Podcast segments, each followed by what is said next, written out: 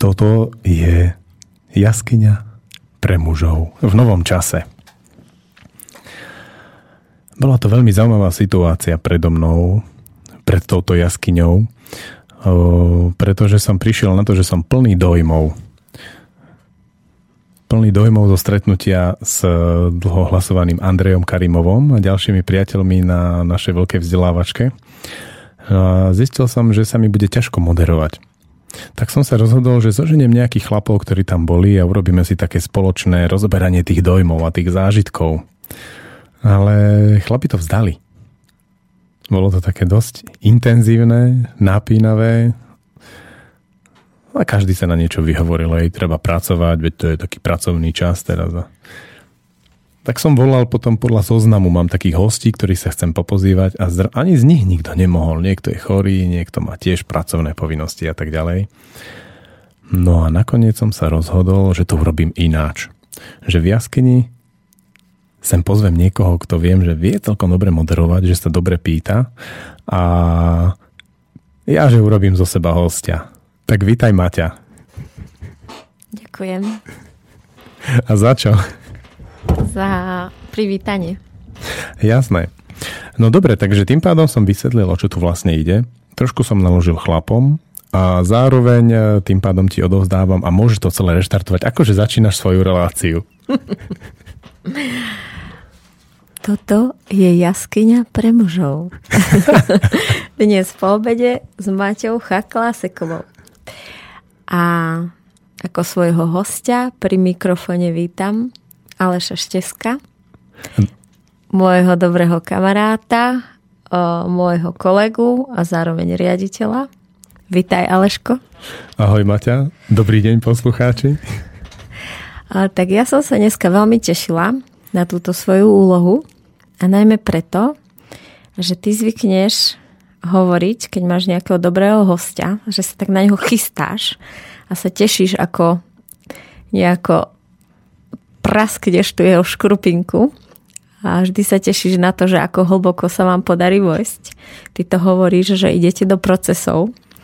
Tak ja sa dneska teším na to, ako sa to mne podarí s tebou. Aleško. Takže máš chuť sa hneď pustiť do toho, alebo ideme na nejakú pesničku? no, ako po predohre si pustiť pesničku. Dobre. Ja tak... som plný ako balón, ja si naozaj prasknem, takže okay. môžeme ísť kľudne do toho. Dobre, tak začnem niečím ľahším na úvod. Tak poď do tých dojmov.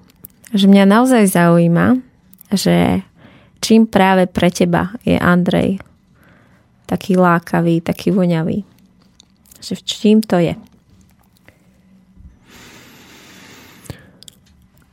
Mám pocit, že on s ľahkosťou, s ľahkosťou a veľmi priamo chytá pointy bez toho, aby nejak veľa o tom rozprával, alebo vôbec aby rozprával. Niekedy vec len urobí, alebo predvedie a je to tam, sedí to.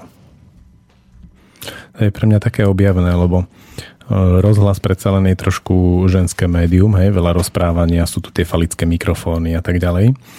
V tom ženskom médiu teraz mať jaskyňu pre mužov, je to je taká zvláštna situácia. Viac menej sa celkom hodí do tejto doby, kde my muži sme naozaj hodne zženštili, alebo možno ani nie zženštili, skôr tak nejak oslabli. No a u neho práve to zažívam tak naplno, ako je to úplne chlapské. A verím tomu. Čo je tá, tá chlapskosť pre teba na ňom? Veď vyzerá ako iní muži na prvý pohľad. Je malý, pupkatý. Dokonca. No, na ňom cítim, že má ťah. On má veľmi silný ťah a veľmi ma potešilo, že aj on to tak volá, že ťah, ťah, že ťah, že muž by mal mať ťah. A to je, že on úplne jasne cíti, cíti, lebo to nie je o tom, že to má v hlave nejak zrovnané, hoci on je veľmi múdry človek, čo urobiť v ktorej chvíli, ako reagovať na situáciu, ako reagovať na tých, ktorí ho vyhadzujú z konceptu. Mm, a v tom ťahu sa nebojí ísť aj do hodne kontroverzných vecí. Nebojí sa s niekým pohádať, nebojí sa s niekým rozporovať, úplne takou mužnou silou niečo zastaviť.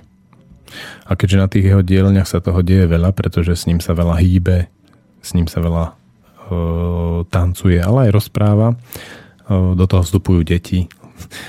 Radi s deťmi bolo veľmi zaujímavé. Pre mňa nesmierne lákavé, lebo okrem toho, že to boli nejaká bežná sada workshopov, ktoré človek absolvuje, sme tam ešte aj žili s deťmi a snažili sme sa prejsť tými workshopmi tak, aby nás tie deti až tak nerušili, ako nás rušia bežne. Bo bežne je to tak, že keď je dieťa e, v miestnosti s dospelými, tak dieťa zje celú tú pozornosť dospelých väčšinou. A to nemusí ani nič robiť. To isté zvieratá. Proste ako náhle to tam je, tak už potom e, sme na, tom, v tej, na tej dielni hlavou tak na polovicu. A tie deti teraz počas tých dielní naozaj vchádzali do tých miestností, boli zvedavé, čo sa tam deje, odchádzali a podobne. No a to rušilo. Často. Bolo veľmi zaujímavé pozorovať, ako sa to teraz deje. Že matky, keď také dieťa tam vošlo, zneistili. Lebo matky vedeli, že to dieťa ruší. Ale strašne sa im nechcelo to dieťa iba tak vyhadzovať. A potom niekedy tam bol iba taký predpoklad, že možno ruší a možno nie. A nie som si tým istá. No a my ako sme mali ten ranný kruh prvý, každý deň sme mali jeden ranný kruh, tak sme sa bavili o tom, ako naložiť tých, v týchto situáciách s, s deťmi. No a vyšlo z toho, že tie matky aj celkovo ženy by uvítali, keby hranicu deťom vyznačovali muži. To bolo hodne zaujímavé, tá reakcia mužov. Oni sa k tomu postavili okamžite tak, e, ako sa my muži k tomu postaviť vieme, že vlastne nám tie deti až tak nevadia. Aj v situácii, že vyložene robili fakt randál a fakt rušili a fakt nebolo počuť toho, kto hovorí, tak sme sa tvárili, že nám až tak nevadia. No a tie matky v tom teda tým pádom mali tendenciu zostať samé. No ale našťastie niekoľko mužov to začalo skúšať, vyznačovať hranice tým deťom a vznikali situácie, že teraz matka, teda nejaký chlap povedal dieťaťu, že neruš alebo choď von. Z matka trošku zneistila, dieťa sa pozrelo na tú matku, a buď to na ňu zahralo nejaké divadlo, alebo keď videlo, že ona je s tým pánom, tak, to tak uh, odišlo to dieťa. A bolo veľmi silné, ako vôbec matky povedali, že, že my vám muži dávame mandát robiť s našimi deťmi na tejto veľkej akcii. Že urobili z toho, že matky sa starajú o deti, hej, otcovia nosia peniaze a tak ďalej v tom archetype, našom vadnom, tak urobili sme z toho, že, že komunita sa stará o deti. Uh-huh. Na tie 4 dní to bolo pre mňa nesmierne zaujímavé to sledovať, ako to funguje. No a do toho zapadol ten Karimov, ktorý vlastne to chytil tiež po svojom, že keď mu dieťa rušilo dielňu, tak on s ním naložil sám. Nebolo to, že vyhľadám si matku a teraz matka urob s ním niečo, ale on to urobil. A to, ako s tým nakladal, bolo rôzne. Každopádne som videl, že e, to bola jedna z najťažších vecí pre mužov. Že pre mužov bolo oveľa ľahšie také iné ťažké veci, ako napríklad konfrontovať sa s inými mužmi, konfrontovať sa so ženami. To ešte išlo, ale ako náhle mali vojsť do procesov s deťmi, tam sme boli strašne slabí. Vyznačovať hranice, držať hranice. Lebo deti, keď už im vyznačíme hranicu, oni okamžite tú hranicu začnú prekračovať. A tam sa to dialo. Čím to je, že to je tá najväčšia ťažkosť tých mužov? Držať tú hranicu. Tam matka keď e, cíti pri svojom dieťati nejaké ohrozenie, ona vojde do takého živočíšneho e, spôsobu komunikácie, ako levica matka. A to je ozajstné, tam je veľká sila. Proste príroda jej dá veľkú silu chrániť svoje mláďatá.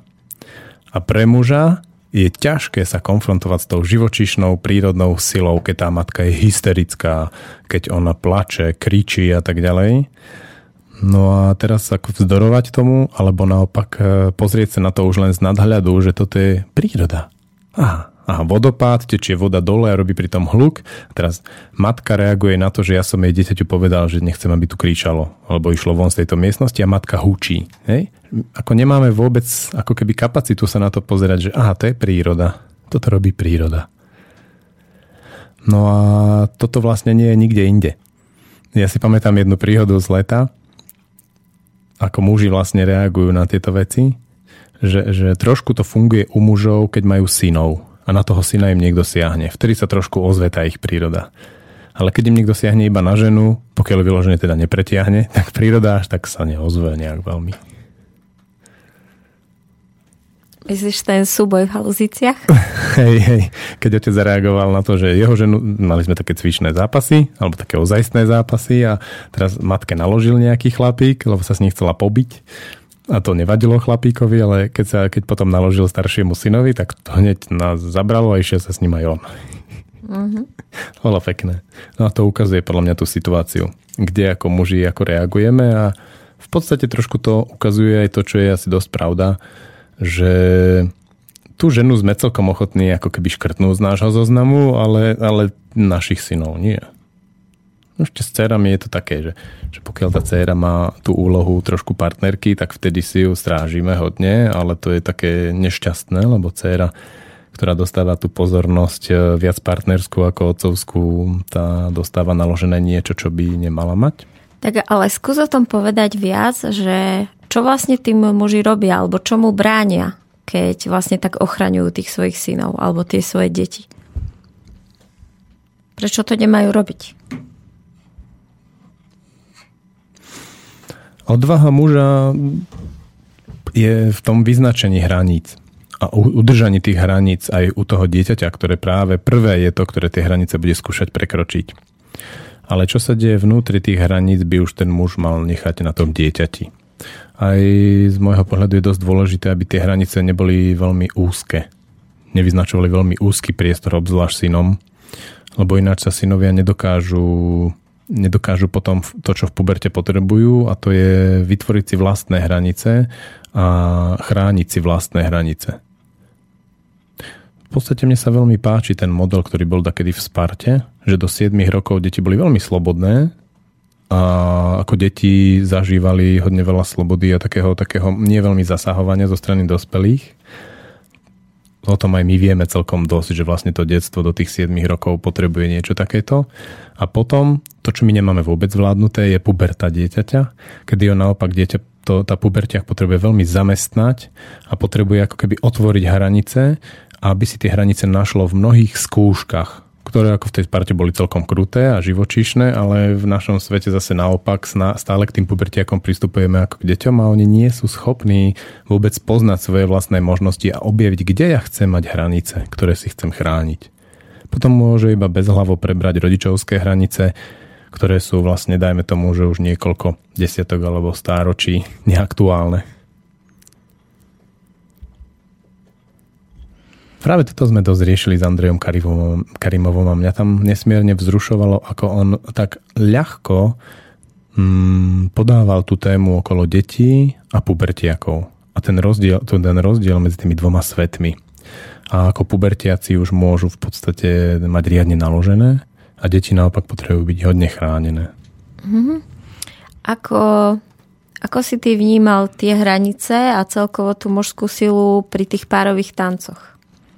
To bola obrovská vec, ale tam ani neviem, ako som to vnímal, lebo to bol, tam som bol veľmi v téme.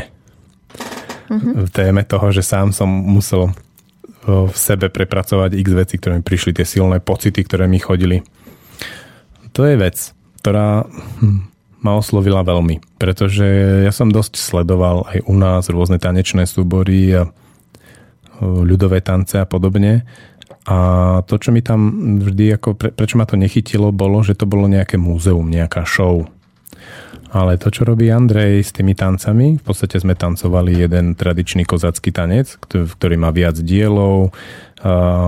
Po každý diel rieši nejaké iné psychologické alebo sociálne pozadie a je v tom tanci úplne jasné, kde si človek stojí. Ale iba v situácii, že je tam to pozadie jasné. A Andrej vlastne prišiel, povedal, ako to funguje, čo to psychologické a sociálne tam je na nás a my ako sme začali tancovať, ako tam bolo úplne jasné aj pozorovateľom, ale aj tanečníkom, kde v tom stoja. Aj muži videli, kde sú, ženy videli, kde sú. A tam bolo práve veľmi silné to, že muž vedie, má ťah, ten tanec poskytuje do istej miery určitú slobodu, že je tam síce nejaké kroky, ale ako s tým ten človek, ako s tým ten muž naloží na ňom a žena naopak sa učí dovoliť mužovi viesť ju. Čo bolo veľmi pekné sledovať, ako ženy sú zvyknuté naopak viesť a muži sú zvyknutí sa nechať viesť. A teraz zmeniť tento model v niektorých situáciách, aby mňa to bolo ťažké, že som sa prichytil, ako v určitých momentoch sa nechávam Terezou viesť. A som si uvedomil, že to vlastne nechcem. Prvýkrát v živote. A potom sa mi hneď vynárali také momenty zo života, obzvlášť, že v ktorej časti čo sa riešilo, tak, tak sa mi to pripájalo k takým konkrétnym situáciám v živote. No, čo bolo ale pozoruhodné bolo, že to bolo podstatne ľahšie, ako keď sme tancovali v apríli prvýkrát. Že ten tanec reálne robí celkom divy takto poňatý tanec, tradičný tanec, kde je úplne jasné to psychologické a sociálne pozadie.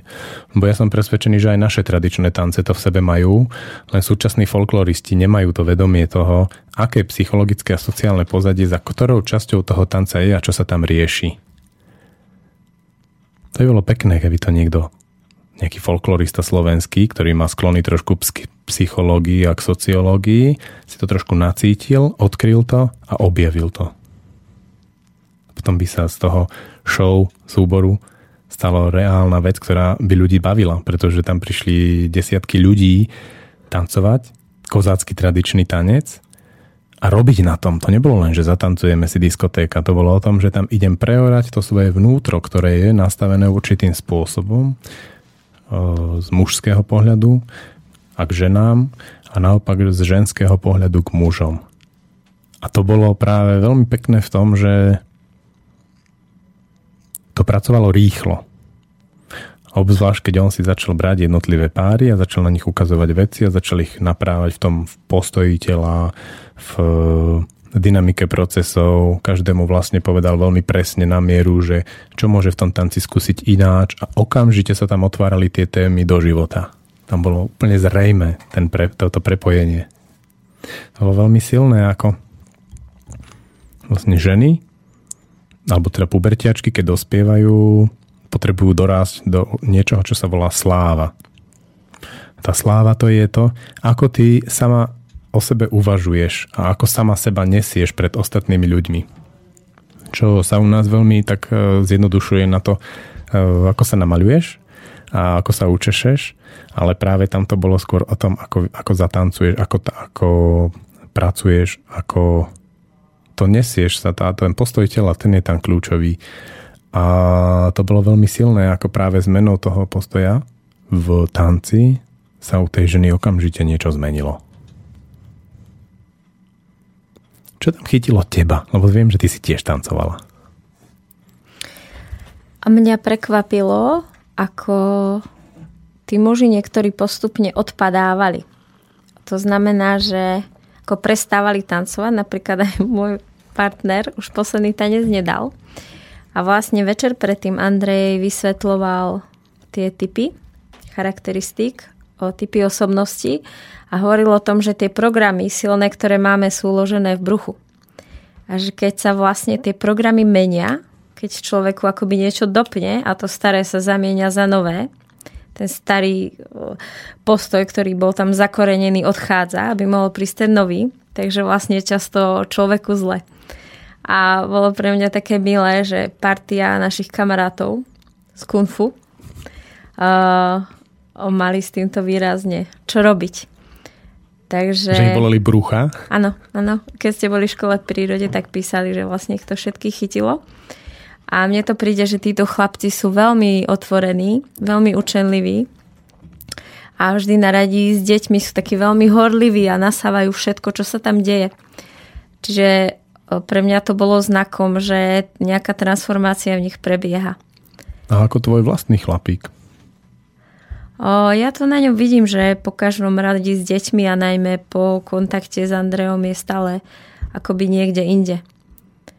Pre mňa, keď som bola s mojim prvým mužom, bolo také náročné, že všetko, na čo som prišla, som mu musela nejako ja vysvetliť. A keď sa niekde posunul, tak to bola akoby moja práca. A pre mňa je úžasné, že to, čo sa teraz v tej škole deje, že na tie festivály chodia o, veľké osobnosti, napríklad ako Andrej, alebo ako Per, alebo ako Tomas, a ja nemusím robiť nič pre toho svojho muža, nemusím mu nič ukazovať. On ide svojou cestou, nájde si dielňu, ktorá sa mu páči, nájde si človeka, ktorý ho priťahuje a potom si už len tak spolu o, zdieľame kto čo pochopil, alebo už len v tom bežnom živote. Tak daj nejaký konkrétny odkaz na práve na ten tanec, že čo ste tam uzreli, alebo čo ty si videla? O, nemôžem povedať za neho, môžem povedať za mňa. Za teba, za teba, ale čo si videla? O, že oproti minulému minulému radi s deťmi alebo minulému Andrejovej návšteve, minulým tancom. Bol teraz môj partner istý a pre mňa bolo prvé dve kolená, sme mali prvé dva dní to tancovanie, tak som sa cítila úžasne, pretože on viedol celý čas a ja som bola len ako v takom prúde. A som si to nesmierne užívala, že on je tým mužom a ja som tou ženou.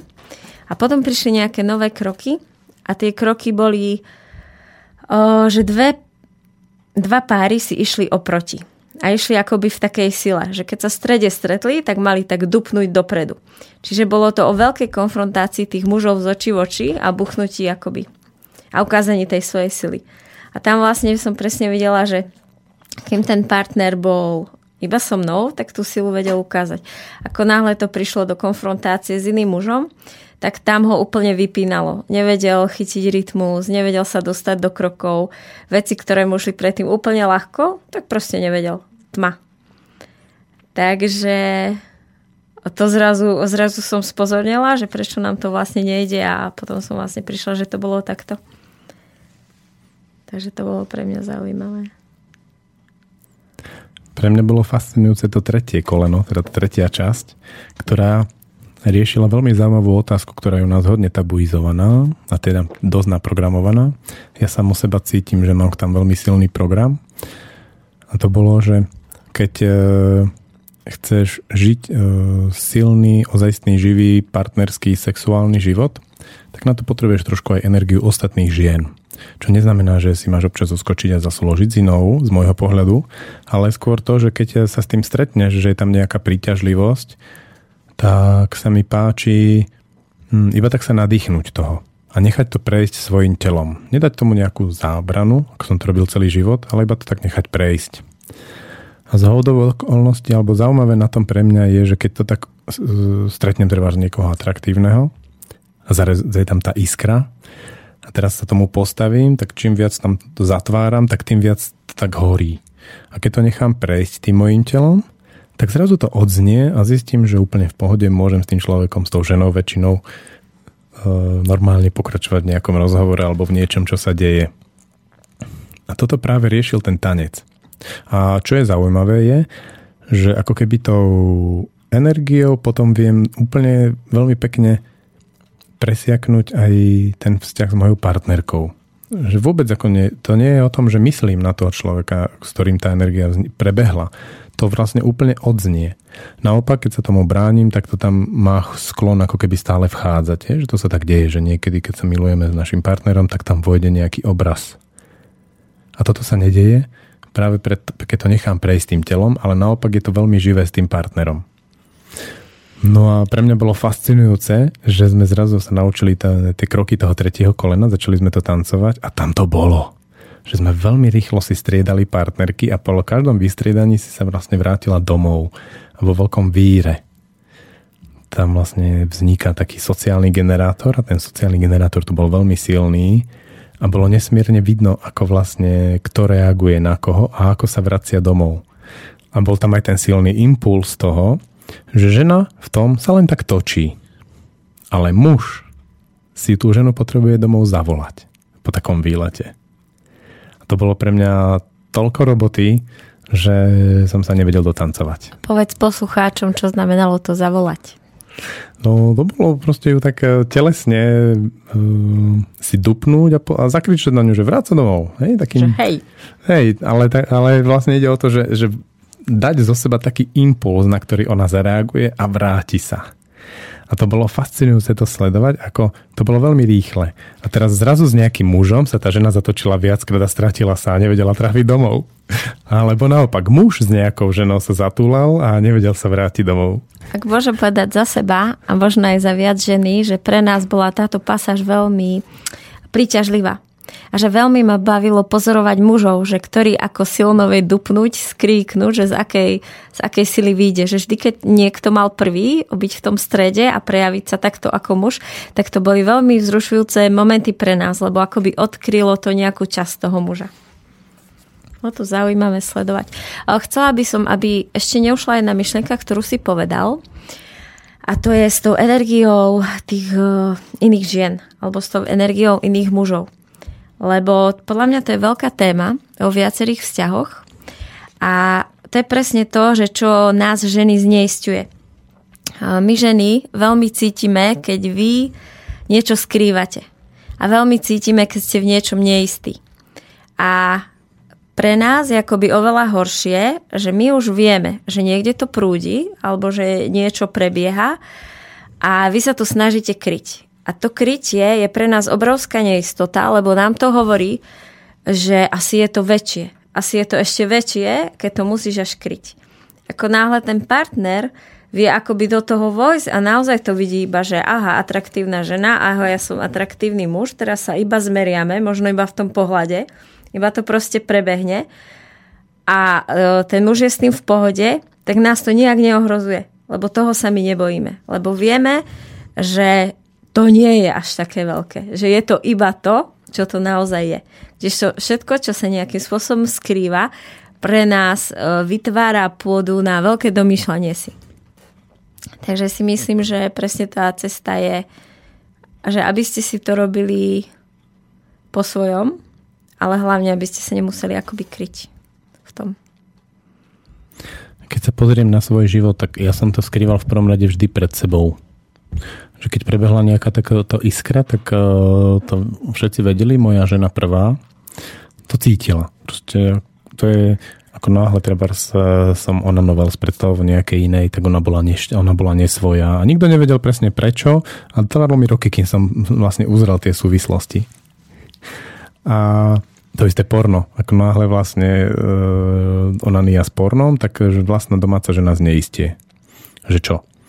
No a pointa je vlastne, čo som priš- na čo som prišiel je v tom, že naozaj ona príde zneistená, teraz sa otvorí tá téma, že áno, niečo tu rezonuje a že naozaj som zistil, že keď sa to otvorí a pomenuje, tak e, je to priateľnejšie pre vás ženy, ako, ako odtláčať to od dverí. Jednak to iskrie ešte viac potom, to si za, za rohom počká.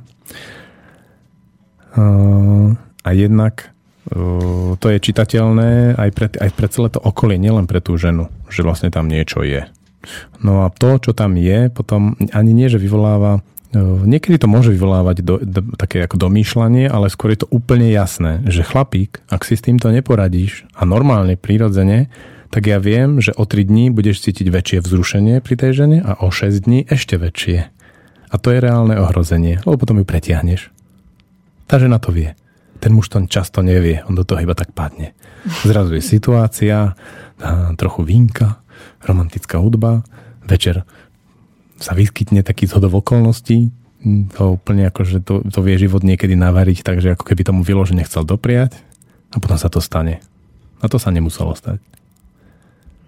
Hej, a mne to príde, že presne ako je tá hierarchia medzi deťmi alebo medzi zvieratami alebo možno medzi vami mužmi a ja si nemyslím, že len medzi mužmi, ale celkovo v rôznych skupinách, kde vlastne vždy, keď príde nový zamestnanec do nejakého kolektívu, tak chvíľu trvá, kým sa to tak ako pohorká a kým sa akoby v tej hierarchii, v tej svojej sile, či už charizme alebo v, v rámci tých pracovných schopností, kým sa niekde utrasie a zistí, že kde je, na ktorej priečke sa akoby ocitá. Takisto je to aj medzi deťmi, že dovtedy vlastne sa bijú a kopčia, kým sa to jasne nevyjasní. Tak mne to príde, že je to častokrát aj keď sa stretne muž a žena, alebo muž stretáva tie ženy a ženy tých mužov. A ako keby často to býva, keď príde niekto nový, že si musia z očí do očí ako keby zmerať tú príťažlivosť. Ale to je iba to meranie, že hm, teba by som brala. A on si povie, hm, teba by som dal. A kým to vlastne akoby neprebehne z očí do očí, tak tá hra trvá. A čím skôr ako keby to tam príde, tak už potom nie je nutné to celé nabalovanie ešte viac.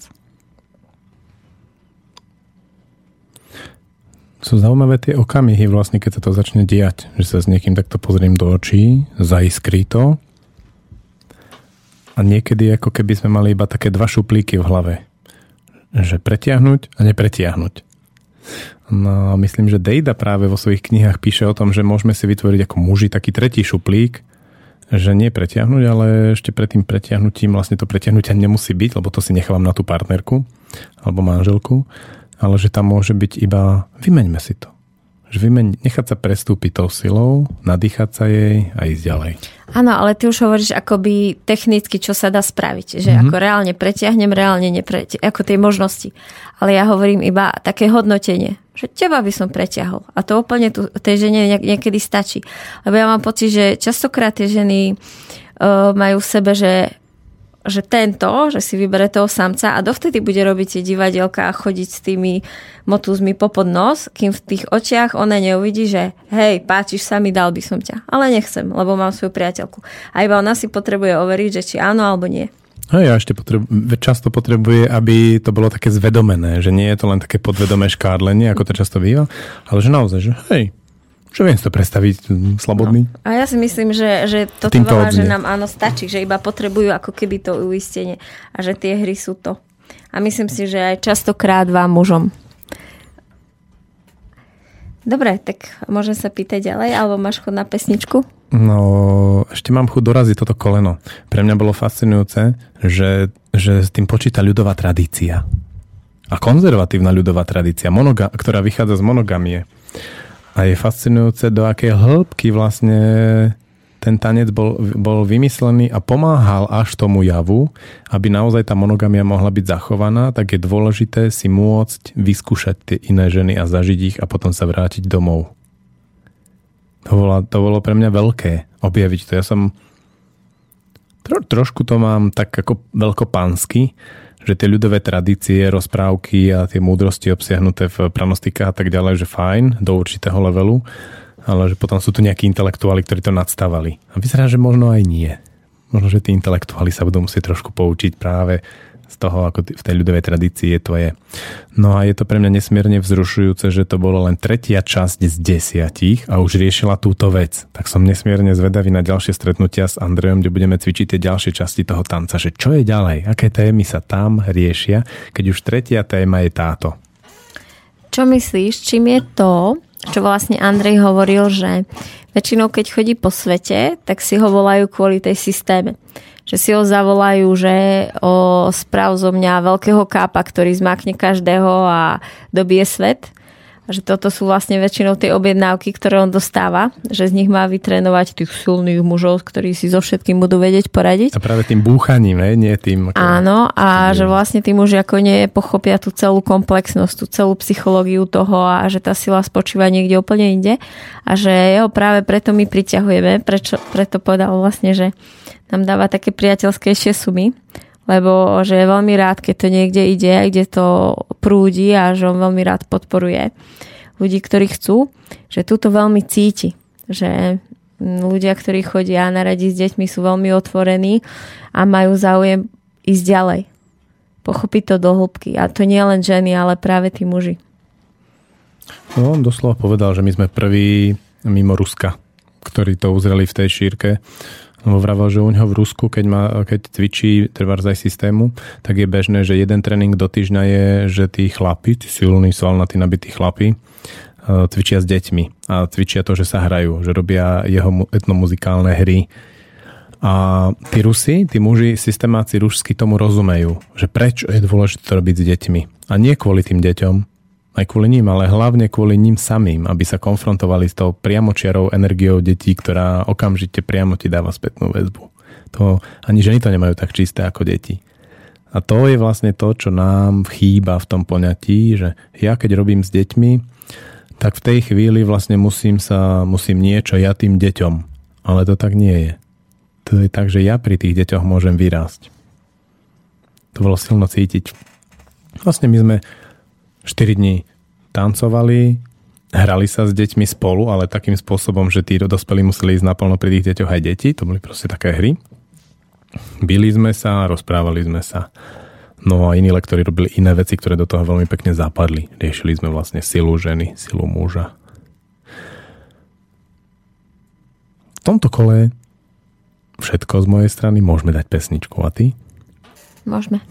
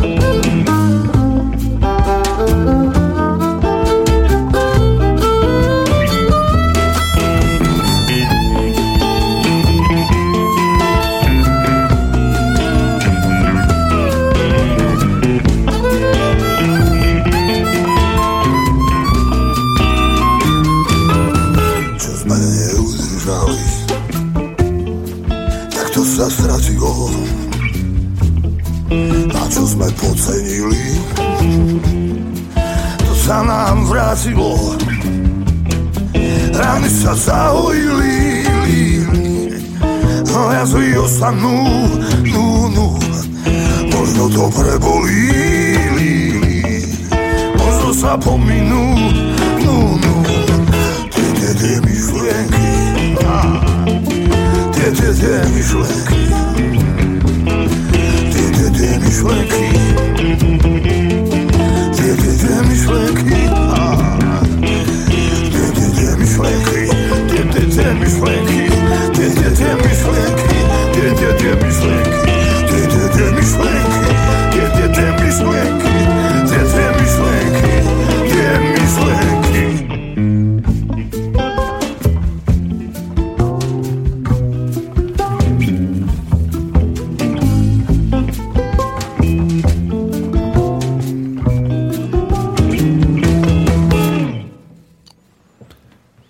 Jaskyňa pre mužov dnes v novom čase od pol tretej do pol piatej. Ale Štesko a Marťacha zdieľame dojmy zo stretnutia s Andrejom Karimovom, kde sme hodne hľadali, kde vlastne muž stojí, kde žena stojí a kde k tomu sa môže postaviť dieťa.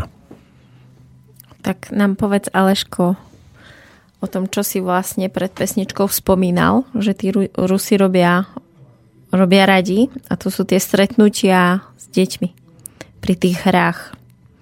Tí čo... silní, drsní muži, ktorí trénujú systému, Áno. jedno z najzabíjackejších bojových umení. Ináč systéma je zaujímavá práve tým, že ona nemá formu. Je málo takých bojových umení, kde sa človek neučí konkrétne ťahy a protiťahy, ale sa skôr učí inštinktívne reagovať práve. Ten spôsob je hodne pozoruhodný, pretože to funguje tak, že na tréningu počas e, tréningu sa deje veľa vecí, ktoré sa rýchlo striedajú a človek sa vlastne nenaučí nič. Ale telo po nejakom čase, a to sa dá merať v dňoch, dvoch, troch, zist, začne byť silnejšie a hlavne začne reagovať spontánne na určité situácie. A to je pekné. No a s tými deťmi pre mňa z pozície civilizovaného učiteľa 20 prvého storočia v stredoeurópskom priestore je pozoruhodné ten koncept narábania s deťmi. Keď hráte silové hry s deťmi, tak to vyzerá väčšinou trápne. Pretože rodičia sa snažia nejako e, zapojiť tie deti do toho tak, aby im neublížili, aby aj deti boli trošku úspešné, aby aj neviem čo, neviem čo, neviem čo. A ak je to súťaž, tak ešte ich aj pochvália, keď tie súťaži úspejú. No a to nie je vôbec zaujímavé pre deti, a nie je to zaujímavé ani pre tých dospelých. Tam sa nič nedeje. K ničomu to nevedie a nikoho to k ničom nerozvíja. Skôr naopak. Skôr, skôr naopak, že tí rodičia sú fakt hlúpi a slabí a biední. A tí deti vedia, že oni to len hrajú. A deti sú pritom zvedavé na skutočnú silu rodičov. Ako prvýkrát som to asi zažil vo Švédsku v mojej obľúbenej škole Solvik, kde som videl, ako priamo čiaro tí učitelia, keď hrajú de- hry s deťmi a hrajú ich veľa, tak hrajú naplno a tým deťom vlastne na jednej strane ich ako celkom priamo čiaro niekedy porážajú, hlavne v silových hrách, ale tým deťom to vôbec nevadí. Že oni sa ako keby radšej nechajú poraziť silným dospelým, ako nechajú nejakého dospelého, aby ich nechal vyhrať. A to je pozoruhodné. A tento koncept je veľmi silný tu u Andreja, kde Andrej sa väčšinou tých her nezúčastňuje, lebo on hrá na balalajke. Ale všimol som si, že podporuje tých dospelých, ktorí tak priamo čiaro prístupujú k deťom a trebárs, e, keď sme hrali silovú hru s deťmi, tak nie úplne ich zase zmasakrovať, ale ako naložiť im. Že nech tie deti vidia, ako to je, keď sa chcú hrať s dospelými. A čím viac tí dospelí sú takí priamočiari, tým viac to tie deti bavilo. Napadá ťa čo by sa dalo robiť s dieťaťom, ktoré má, dajme tomu, 7 rokov a už je úplne hlboko v tom, že ne, nezvláda akúkoľvek prehru. Nedokáže si užiť hry, lebo vo všetkých chce vyhrať, podvádza a keď prehrá, tak okamžite prestane hrať. Dá sa to liečiť? 7-ročný, moja obľúbená hra so 7-ročnými mojimi vlastnými deťmi bola a tá, tá, tu sme sa nevedeli dohrať, že ja som vlastne nemusel používať na nich silu. Stačilo sa na nich len zvaliť a oni sa spodom mňa dostávali. A nekonečne veľakrát a znovu a znovu a znovu.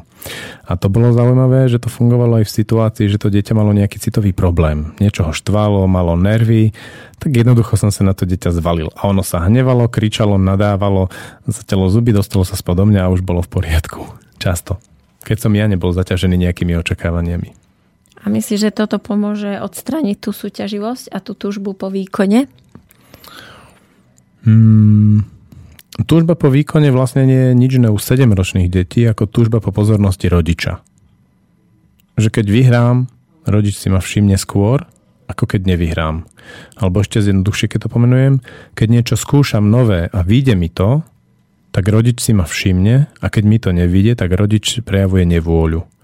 To je nesmierne škodlivý postoj rodičov, ktorý nám často presakuje smerom k deťom že keď sú deti nejakým spôsobom múdre alebo šikovné, tak my sa cítime tak ako v mede a je nám tak sladko. A naopak, keď sa im nedarí, tak sa cítime nesvoji. Aj keď to nejako nekomentujeme a neriešime, ako náhle padneme do týchto pocitov a deti ich neomilne okamžite čítajú, tak tým vedieme deti k tomu, že je veľmi dôležité byť šikovný a úspešný hneď. Ale to sa nedá, pretože nech sa deti čokoľvek nové učia a deti sú svojím spôsobom, eh, čo sa týka v tohto sveta, hlupáci, musia sa veľa vecí naučiť, tak pri učení sa v prvom rade robíme chyby. A ako náhle rodič má túto medovú skúsenosť s vecami, alebo medovú emocionalitu s vecami, ktoré, s čím sú deti šikovné, tak deti okamžite vstupujú len na tie polia, kde sú hviezdne. A naopak, čo sa im nedarí hneď, tak do toho radšej nestupujú a vyhýbajú sa tomu. No a tým sa dostávame k pointe tej, tej odpovede na tvoju otázku. Ako náhle vlastne dieťa sa bojí vstúpiť do nejakej súťaže, ktorá je evidentne zábavná, ostatné deti s radosťou a prúdi to tam, tak v tej, v tej chvíli je tam to moje očakávanie. Keď sa pozriem na to moje očakávanie a vyjasním si to, že čo vlastne chcem od môjho dieťaťa, Často je to, že chcem, aby to, čo mne sa v živote nepodarilo, tak ono práve naopak v tom bolo naplno šťastné a dotiahlo to, čo funguje presne naopak, tak v tej chvíli to dieťa dosť slobodne vie vojsť do hry. Taká jednoduchší návod, e, ako vstúpiť do nejakých terapeutických procesov je nechať to dieťa robiť to s iným dospelým. Iní dospelí často tieto očakávania nemajú k cudzím deťom, napríklad učitelia. No, sú učitelia často zaťažení tým, že som dobrý učiteľ iba vtedy, ak moje deti sa rýchlo a dobre učia v triede, to je nešťastné, ale sú aj takí učiteľia, ktorí nie, alebo nejaké situácie, v ktorých nie a vtedy to ten učiteľ vie s tým dieťaťom zvládnuť. Jasno? Uh-huh. A čo ešte tam bolo v tej telocvični pre teba také lákavé zažiť?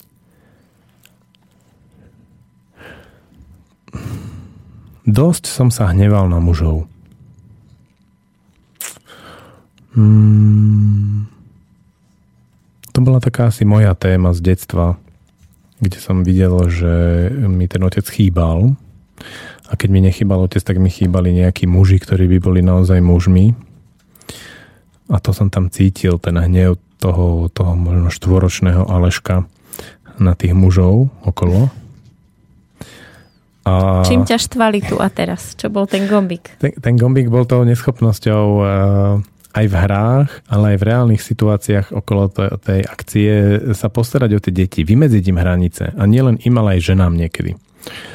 A totiž to, to, stavali, to stavalo tie ženy do takej prekárnej situácie, že sa museli začať starať o hranice samé keď sa ženy starajú o hranice, tak okamžite strácajú svoju ženskosť. A to bola taká zvláštna situácia, lebo na jednej strane sme v tancoch a v hrách a tak ďalej išli o to, aby, aby ženy sa dostali do svojej ženskej sily, do svojej nehy, do svojej takej jemnosti. A na druhej strane v realite toho života na, tom, na tej akcii e, museli robiť tie tvrdé veci, vymedzovať hranice, hej, konfrontovať sa v tých osobných stretnutiach s tými deťmi, ale nielen s deťmi, aj s mužmi, ale mužov majú ženy v zásade ovládnuté, skôr tie ostatné ženy. A to je také tvrdé. Tam, tam obzvlášť tam som cítil, že naozaj to tým, že nám nerobí dobre obzvlášť v situácii, kde matky niektoré naplno povedali, že nie len, že uvítame, keď sa budete starať, keď budete tým, hrani, tým deťom vymedzovať hranice vy, ale my to po vás chceme, aby sme si konečne od toho oddychli. Tam boli krásne výpovede niektorých tých žien, že, že nás to naozaj ničí, aj to, čo ja tu celý čas hovorím, tak oni to povedali, to bolo pekné, a tým mužom to povedali. No tí muži to mali niekedy jedným uchom dnu, druhým von. A my sme potom mali takú veľkú debatu s mojou partnerkou na tému, že prečo vlastne to tak bolo? Prečo muži ani na priamu prozbu, aj keď to bolo priamo náplňou tej akcie, nevedeli zareagovať aspoň, aspoň chabými pokusmi, ak už neúspešnými pokusmi. A na čo ste prišli? Prečo? Hodne to súvisí tý, s tým, že už my sme boli generácia mužov, ktorí sme vyrastali s matkami a keď tam aj kľudne ten otec bol, tak uh, tie hranice stále držala väčšinou žena. No a problém je v tom, že keď žena drží hranice, tak ich drží hodne úzko prso, čo je pre mladého muža ni- zničujúce. Pretože on potrebuje zažiť hodne slobodné a široké hranice, ono pevne, o to pevnejšie držané a naopak pri tých ženách, matkách uh, my muži sme zažívali ako chlapci skôr úzke hranice a slabo držané že bola možnosť ich prekročiť a viac menej beztrestne, keď sme si riadne dupli. No a potom je tam to zaťaženie, ktoré ja vnímam ako veľmi nešťastné a to je, keď e, ten otec alebo muž nie dostatočne neplní tie svoje mužské funkcie, tak potom tá žena začne ich trošku očakávať od synov. Obzvlášť, ak je prvý v poradí syn, ten najstarší, tak on často dostáva tie otcovské povinnosti, ako je napríklad radiť sa o rozhodnutiach ako je aj samotné rozhodovanie niekedy. Často aj ochrana. To sú veci, ktoré mladých chlapcov, pokiaľ na to nie sú ešte zrelí, úplne ničia a oslabujú. No a potom nám mužom, keď vyrastieme, neostane nič iné, len byť v absolútnej panike v okamihu, ako to po nás niekto chce, lebo chcela to po nás tá matka. Vtedy sme to držali s maximálnym vypetím síl a v hrôze a teraz ako dospelí, keď to po nás niekto chce, okamžite sa tá hrôza vráti a proste radšej sa tomu vyhneme. No a keď sa dá, čo sa dá, tak sa vyhneme.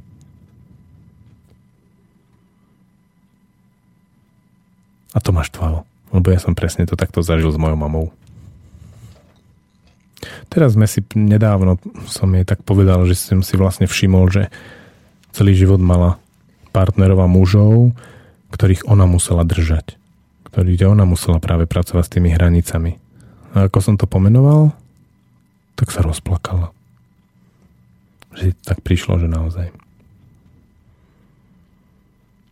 Bola taká pekná chvíľka.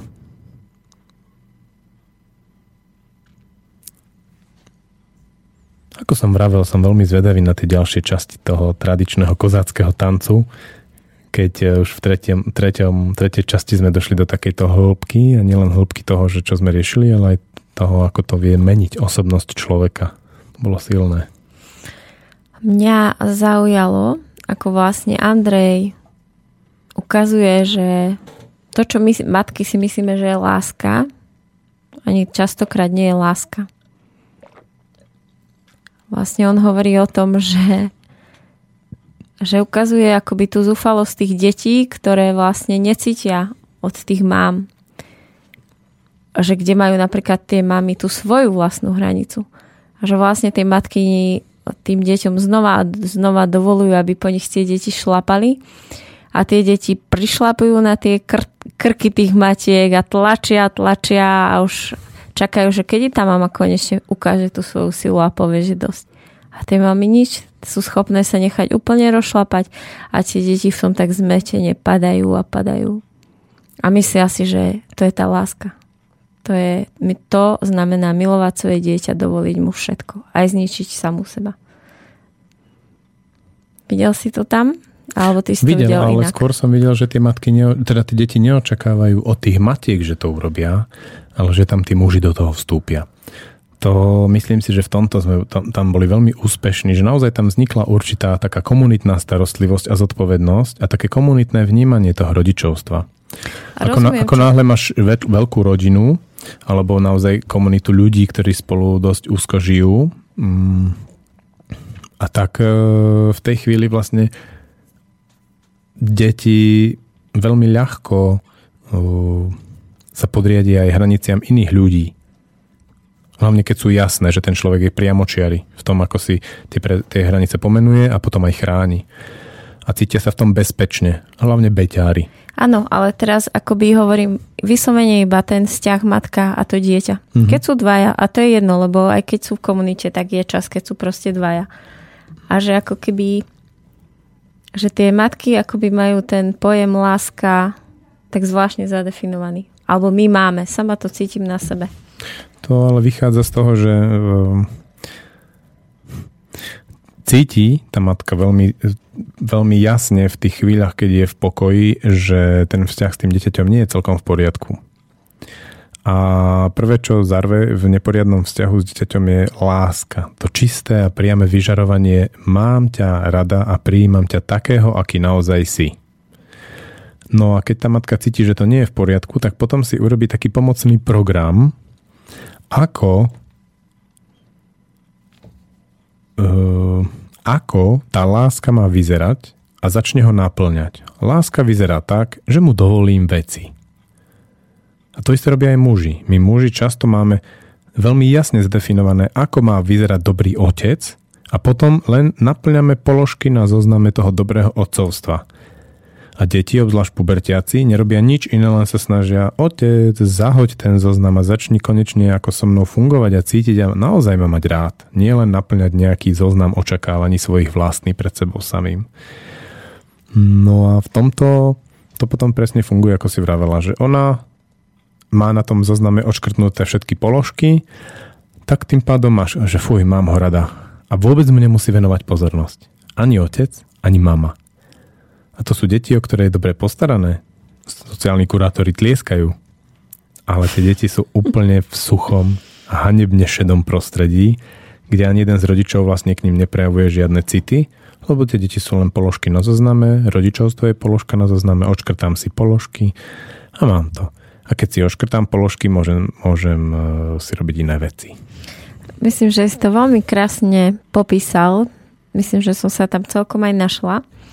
Ale myslím, že, že pre veľa ľudí je to akoby ťažké ešte uzrieť.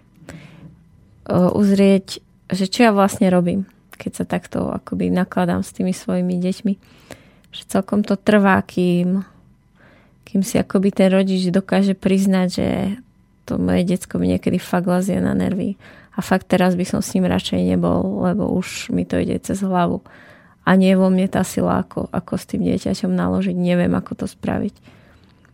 Že to sú, to sú otázky, ktoré akoby môžu prísť, až keď si človek akoby uvedomí, že kde je. Že je vlastne v tej sračke. Hej, ako prijať tú svoju nedokonalosť a pritom nemať tam tie výčitky a pocit viny ako náhle vlastne príde výčitky a pocit viny, tak uh, má tá nedokonalosť ničí. No a s tou nedokonalosťou môžem pracovať vtedy, keď uh, sa viem na to tak pozrieť, že aha, vonku je blato a ja som dnes ráno nie naladený na prácu s, s mojimi vlastnými deťmi ako rodič, treba v sobotu ráno. Že čo urobím? Nechám ich hrať sa za počítačom, alebo sa s tomu postavím a stretnem sa s nimi v nejakom konflikte? tú telku a máš tú hodinu a pol pre seba. Hej. A potom to skončí a sme na tej istej, tej istej situácii. Áno. Ešte, že máme seriály, lebo tie sa dajú pozerať celý deň. Ozaj pripomínam, že včera, teda predvčerom začal Walking Dead ďalšia séria. Prvý diel je vynikajúci. Tak máš ešte dačo? Hrám. Jasné, povedal, že pesničke si môžeme dať zase tie hry s, s mužmi, lebo to to je geniálne, ako to tam funguje. Totižto v priame hry, kde sa stretne viac mužov alebo aj žien a hrajú sa otcovské silové hry s deťmi, to je pre nás často zážitok, ktorý proste nemáme. A to, čo sa tam dialo, tí otcovia a tie ženy v tých mužných hrách s tými deťmi a hlavne synmi, to bola božská mana. A o tom by som rád po ďalšej pesničke.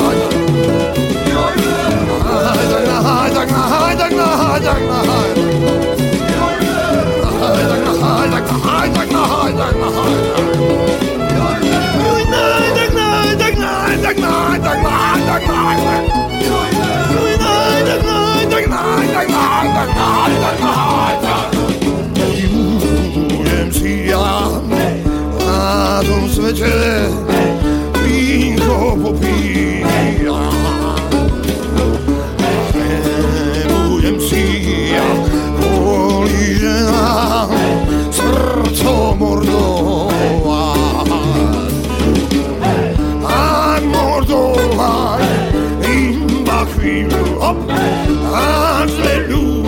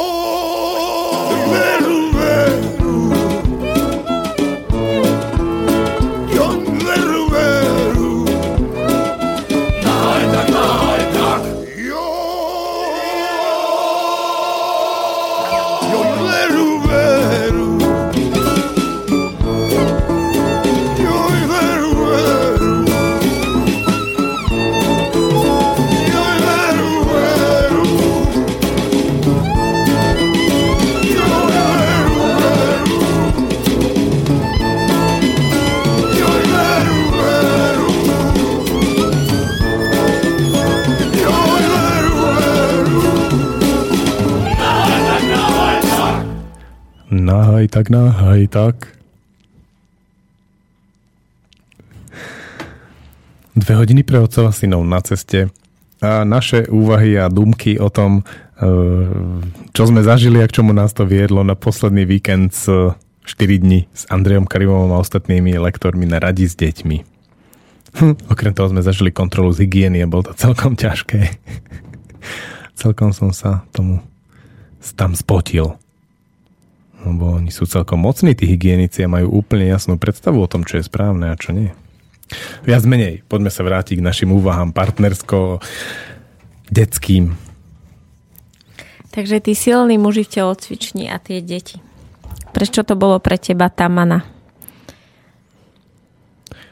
Tamana, Tamana je, že keď synovia vyrastajú s matkami hlavne, otcovia sú tam občas na víkend k dispozícii, tak e, a potom si ešte v škole s učiteľkami, tak potom ty vlastne ako dieťa nevieš nič o mužoch. Hlavne keď toho otca zažiješ ako určitého viac možností. Hej, buď to je to otec, ktorý je zo škatulky a tým pádom toho muža nezažiješ, alebo je to otec, ktorý je také prerastené dieťa, že si robí tie svoje koničky a občas k tomu prizve aj to dieťa, že môže so mnou ísť niečo robiť. Alebo je to otec, že proste aj cez ten víkend robí a ty sa k nemu dostaneš len veľmi ťažko, aj to len cez konflikty. V podstate je tam veľmi málo možností, ako zažiť. Ako dieťa je zvedavé, ako to funguje, ako vyzerá taký muž a nemá to veľmi možnosť, ako zažiť. A v tých hrách to bolo naplno. Boli také situácie, že chlapík silnejšie zdrapil nejaké dieťa, dieťa sa niekedy kleplo, začalo plakať, alebo sa e, zjojklo a teraz ten otec, ten chlap sa zľakol, a to dieťa hneď možno, alebo aj ostatné deti mohli pozorovať, že ako to vyzerá v takom mužovi, keď sa zľakne. Alebo naopak, ustál to. A teraz tie deti vidia, že oh, chlapík ublížil niekomu a nezľakol sa. To je taká vzácna kvalita. Hmm, prípadne e, niek- niekomu, akože niekto, niekomu sa niečo stalo a on vôbec necíti, že, že by on tomu ublížil. To sa proste stalo. Aký prírodný zákon. Potkol sa o kameň, potkol sa o chlapa. No a potom tie hry e, Andrejové sú typické tým, že tam je často vyhmatávanie hraníc. Napríklad e, je, tí otcovia robia treba také koníky, ktoré tam stoja, nehybu sa a tie deti ženy chodia okolo a klepú im po chrbtoch. A tam proste o to, že ako trestnúť, že môžem trestnúť aj silnejšie, aj slabšie, ten chlap znesie, že kde je vlastne ten rozdiel. A potom ten muž môže to dieťa zdrapiť a tiež ako mu naloží silnejšie alebo menej. Čiže je tam veľa toho fyzického kontaktu, dosť sa pracuje treba zajsť s tými hranicami bolesti a to bolo vidno na tých deťoch ako pili keď sme to zažili prvý deň ešte s deťmi z našej triedy, tak to som videl na tých deťoch, ako oni pijú plnými duškami, pijú, pijú tú, tú mužskú energiu, tú, tú, tú otcovskú, tú silu. Napriek tomu teda, že sa riadne spotili, niektorí boli hodne dobití, uh, boli z toho absolútne šťastní a nesmierne sa tešia na ďalšie stretnutie. Ja si pamätám z detstva, že som mala veľmi rada, keď sme mali návštevu rodinu. A keď to tak vyšlo, že nejakých zo stríkov si ma všimli a prebehla nejaká interakcia, ako určite, že sa s nami nehrali, ale nejaký rozhovor alebo niečo milé, že ma nejako zdvihli, vyhodili do vzduchu alebo niečo také. A vždy to boli pre mňa také veľmi o, zaujímavé chvíle, že oh, nejaký chlap sa ma dotkol a dačo, hej, sa udeje. A teraz vlastne, keď tu bol Andrej, tak tí muži urobili taký most, alebo ako sa takú trampolínu, že vlastne vo dvojiciach sa držali za ruky. Vy ste tam postavili s Andrejom ten odrazový mostík a vlastne deti, v podstate aj ženy, sa mohli rozbehnúť a mohli skočiť do tej trampolíny a to bol vlastne trampolínový most, kde s vlastne, mužou. z mužov vytvorený, kde vlastne tí muži nadhadzovali toho človeka, tú ženu alebo to dieťa, až kým nedošlo po koniec a tam zišlo dole. A keď som videla vlastne tie malé dievčatká, ktoré najprv s takým veľkým ostychom tam skúšali do toho vojsť, ako si to potom užívali. Ja som na to myslela, že, že keď som si predstavovala, že ja mala by som niečo také zažila, tak určite by to bol pre mňa v tú dobu veľký okamih. To bolo veľký okamih aj pre tie ženy, ktoré si to skúšali teraz ako veľké. Lebo naozaj skočí do tej záplavy mužov a tí muži potom si tak posúvajú takým nadhádzovaním a ešte do toho tak vykrikujú, že hej, hop, a to keď robí 20 mužov, tak to má riadnu silu a v tom tá žena je úplne utopená a stratená. Ja som teda chytal na konci a videl som tie tváre, aj detí, aj tých žien. To bola taká liečba. Áno, a Andrej častokrát hovorí, že veľmi veľa žien máme hlbokú nedôveru voči mužom ako mám odvahu povedať, že je to veľmi veľké percento žien a veľmi málo poznám žien, ktoré by to nemali v sebe niekde podvedome takto vybudované. A už len to je akoby terapia v pohybe, že zveriť sa do rúk toľkým chlapom, ktorí ťa dospelú, veľkú, ťažkú ženu nadhadzujú. Je to naozaj telová terapia, by som povedala. Kde ty zažiješ, že mužom môžeš veriť keď uh, ono to nebolo úplne také mekučké. To bolo práve na tom zaujímavé, že tí muži nevedeli vždy všet, s tým naložiť tak, aby tá žena to mala v pohode. Že niektorí tie ruky nastavovali tvrdo, niektorí sa báli, neboli úplne pozorní. A teraz tá žena vlastne zažila tých mužov nie takých v tej ideálnej polohe, ale, ale niektorých takých tvrdších. Takých, akí reálne sme. Hej, neotesanci. A to bolo hodne zaujímavé.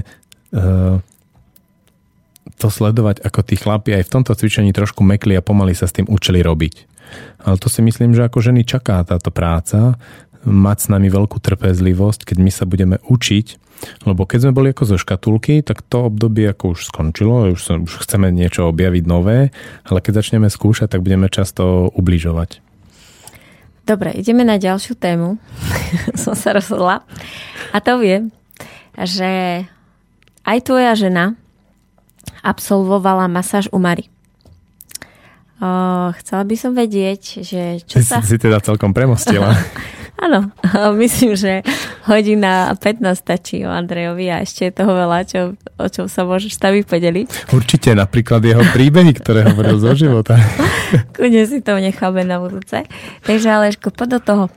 Čo ste zažili po tejto masáži?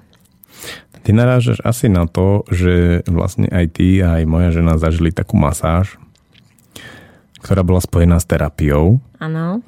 A vlastne s terapiou znamená, že si tam mohla plakať, mohla si tam kričať alebo čokoľvek, čo bolo. A bola, bola to kompletná masáž, to znamená, že hodinku sa masírovalo celé telo a, hodin, a nejaký čas potom bol venovaný aj tým ženským orgánom. Zvon aj no. Tak. Hmm. Tak skúsme ísť na to tak, aké si mal pred, pocity Počkaj, daj mi pred... trošku čas. Musím sa do toho dostať, lebo ja som stále v tom Andrejovi. Kľude sa nalať, viem, že to bol sek, ale už nie ste tí škatulkoví muži. Hej, je to džungľa, musím sa teraz rýchlo zorientovať. Takže... Keď priznám sa, že to som, to, ja, ja som bol trošku v takom detskom móde, že som sa tešil a zdieľal som si tie pocity a nejak som vôbec neriešil to. A toto už je otázka na dospelého Aleša. Hej? Takže musím teraz vyrásť, preskočiť 30 rokov a ísť. Už mám moje otázky pre dospelého, takže už to môj dieťa nechám do konca relácie. Hmm dieťa trochu plače a narieka, trošku sa bráni, kladie odpor. Áno. OK, OK, vzdávam sa. Ideme na to. No, pre mňa už dopredu bolo jasné, že to bude zážitok e, nad zážitky. Hmm, keďže som sa rozprával predtým e, dopredu s ňou, s masérkou, tak som mal predstavu, ona to tak volala, že väčšinou žijeme v nejakej sexualite doby kamennej a e, toto a rôzne iné zážitky vedia ženám pomôcť objaviť e, taký sex, ktorý je no, súčasný, že už nie je ako z doby kamennej a práve tú sexualitu potom pomôcť objaviť aj mužom.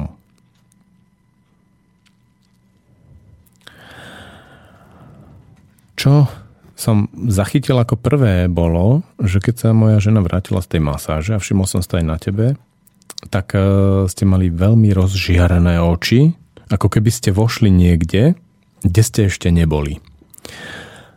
A to je zaujímavá skúsenosť, ktorá ma okamžite viedla k tomu, že som vedel, že keď sa najbližšie dotkne mojej ženy, tak si budem musieť dávať fest veľký pozor, aby to nebol ten právek, lebo Skrátka, videl som jej v očiach, že ona už vie, že už zažila. To je ako ja, keď som ako mladý treba zjedol určitý druh čokolády a stačila mi aj Polska a potom som stal Belgicku a potom som zažil ešte aj v kvalitnej čajovni napríklad v Bratislave pod Michalskou bránou naozaj dobrú čokoládu, tak teraz už si Polsku nevezmem. Takže, takže je mi jasné, že aby som teraz, uh, uh, že, že ona už ochutnala, že ako to je a teraz potrebujem to za ňou ako trošku dobehnúť. A vnímal to tak veľmi otvorene, že som sa s ňou o tom hneď začal rozprávať. Uh, a začali sme vlastne hľadať tie spôsoby, ako to urobiť, aby aj tí muži mohli uzrieť to, čo zažili tie ženy. Za tým je stojí veľmi zaujímavý príbeh. Ja trošku poznám tú maserku a jej partnera a ona to nerobila, hej, živila sa niečím iným a zrazu prišla za tým svojim partnerom, že ona chce robiť takéto masáže žien, volá sa to jóny masáže. A jeho to zložilo.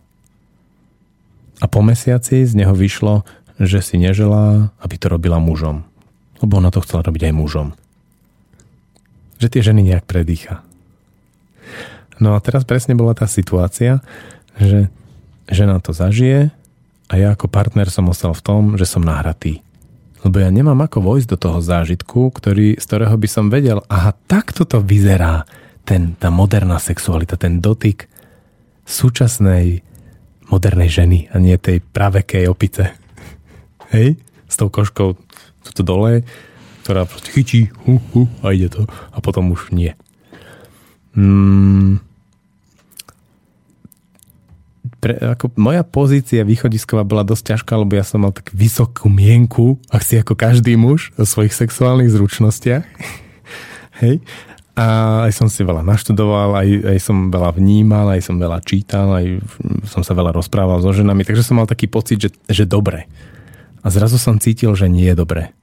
Pre mňa to bolo dosť ťažké vojsť do tej konfrontácie, že aha, tak tu sú ešte rezervy, na ktorých treba popracovať, obzvlášť keď viem, že skoro až nie je možnosť, aby som to zažil, ako je to nové dobre a musím si to objaviť na novo. A to, čo ma fascinovalo na tom najviac, a asi aj najviac ma to, ako môžem povedať, že asi aj bolí, alebo je to pre mňa ťažké, že tu nejde o to mužské uvažovanie. Ako to urobiť tým novým spôsobom. To je mužské uvažovanie. Kde mám siahnuť a ako mám siahnuť tým novým spôsobom? To tam nie je toto nie je cesta. Že musím vojsť do toho iným spôsobom, keď už to nemôžem zažiť, tak, a, a netuším akým v tejto chvíli, fakt neviem, ako to urobiť, aby som mohol tam za vami do toho sveta vojsť, aby vy keď sa vás teda, tej mojej ženy, keď sa dotknem a tvoje, teba, keď sa dotkne ten tvoj chlap, aby to nebol ten právek, kde ty už prevraciaš oči a už proste, aspoň ja teda hodne vnímam tú svoju partnerku počas milovania alebo aj počas bežného masírovania alebo dotykov, vidím, že už keď, vrti, keď už je taká nesvoja, už viem, že už za chvíľku príde ten pokyn. No a vyloženie tam maserka, aj ten, partner, aj ten jej partner chlapík hovorili, že ich pohľad na vec je, že to sa dá iba tak, že tá žena bude úplne bezpodmenečne úprimná k tomu mužovi. Že toto mi nesedí a toto sa mi páči. Lenže povedať mužovi uprostred predohry alebo už počas milovania, že toto nie, urob mi to ináč, alebo dotkni sa ma ináč, je studená sprcha. Muži často vednú. Ako to urobiť ináč? Aby to nebolo len s tým, že ten muž dostane takúto studenú sprchu. Lebo to je ťažká vec, dostane tri studené sprchy a už sa mi nebude chcieť ani milovať. Alebo si nájde inú, kde budem môcť pravekým spôsobom, ktorý ovládam a bude mi tam dobre. Tak v tomto ja teraz žijem. Mm-hmm. O, tak tu by prišla na rad moja druhá otázka že... Nie, prečo ma zaujíma, že čo, čo ti išlo hlavou, keď si to počula? O, súvisí to s tým, čo chcem teraz povedať. To, čo sa ma chceš spýtať, nie? Áno, súvisí to s tým veľmi, pretože mám pocit, že o, cez tu jóny masáže žijeme každý iný príbeh, že je to veľmi individuálne a u nás ako keby sa riešia, u nás doma sa riešia úplne iné témy a možno keby sme sa spýtali Tuli, Bakatu, a ďalších, čo boli, takže možno aj tam by bol iný príbeh a vlastne presne tak funguje aj život, že tie isté veci, každý sme inde na ceste a každý máme tie iné svoje témy a otvárajú niekoho niečo iné. A teraz, keď som sa počúvala teba, tak to, čo som počula je, že, uh, že, že tam je nejaká tvoja téma, v podstate to, čo si povedal, a že ja od tvojej ženy viem, že, že ty napriek tomu, že vieš o rôznych metodách, ako sa dostať do tých tém a ako ich otvárať, tak si ich ako keby dosť držíš. Že je pre teba veľmi ťažké ako keby výjsť prísť niekým a to je jedno, či je to kamarát, lebo spomedzi tvojich kamarátov je viac, ktorí vedia s týmto robiť, alebo je to nejaký ešte väčší panka, poprofik. A že prečo je akoby ťažké pre teba zájsť za niekým s tou svojou témou. A že ako keby si taký drevorubač, ktorý sa potrebuje vysekať s tým vlastnými svalmi potom krvou z tej svojej ako keby jamy. Že čím to je?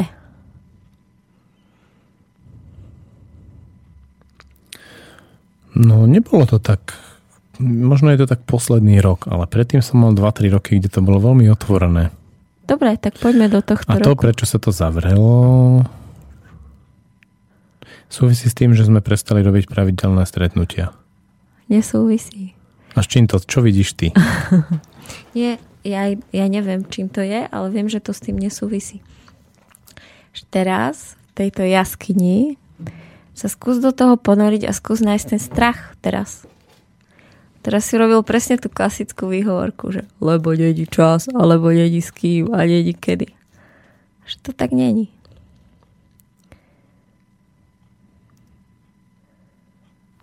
Nevidím tam.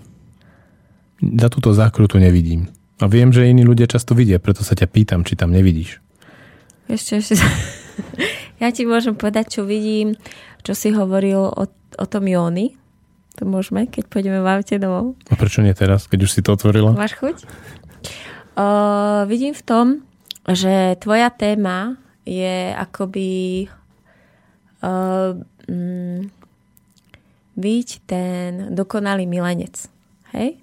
Že ako uh, niekto má tému uh, byť dokonalá matka životnú, niekto má, že nájsť svoju silu mužskú. Hej? Napríklad to viem, že to tvoja téma určite nie je.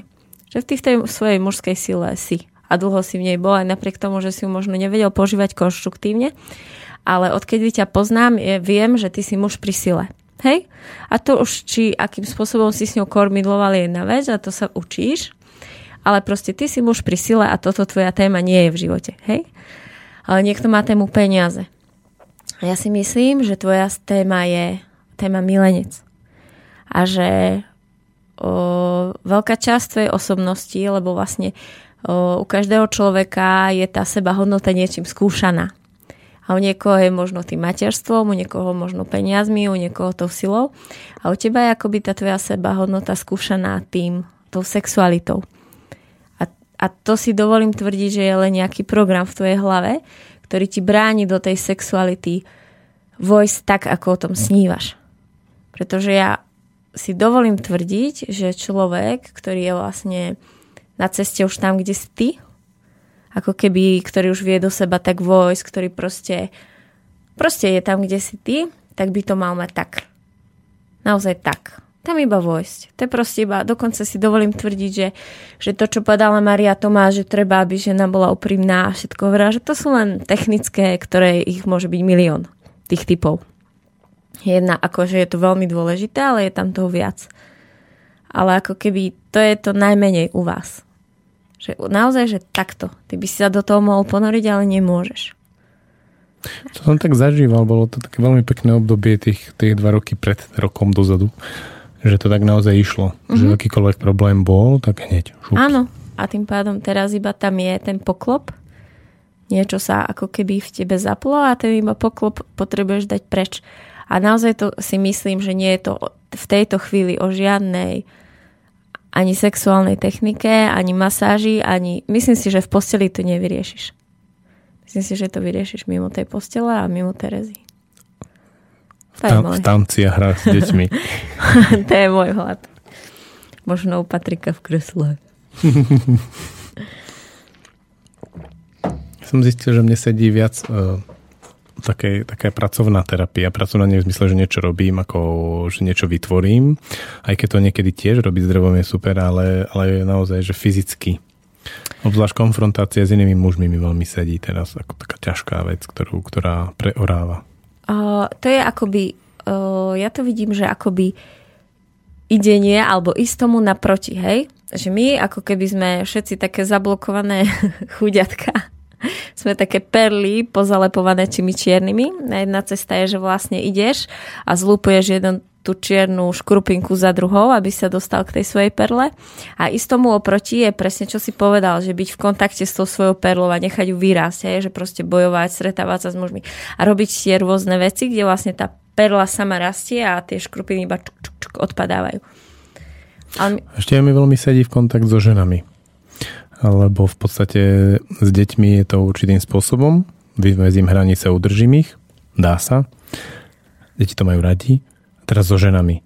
Vymedzím hranice, udržím ich. A teraz sú ženy, ktoré si už na to zvykli a uvoľnili sa v tom a sú ženy, ktoré nie, ktoré oni, keď majú potrebu držať hranice, tak si to musím s nimi riadne rozdať. Ako riadne sa, pohá, riadne sa vykonfliktiť.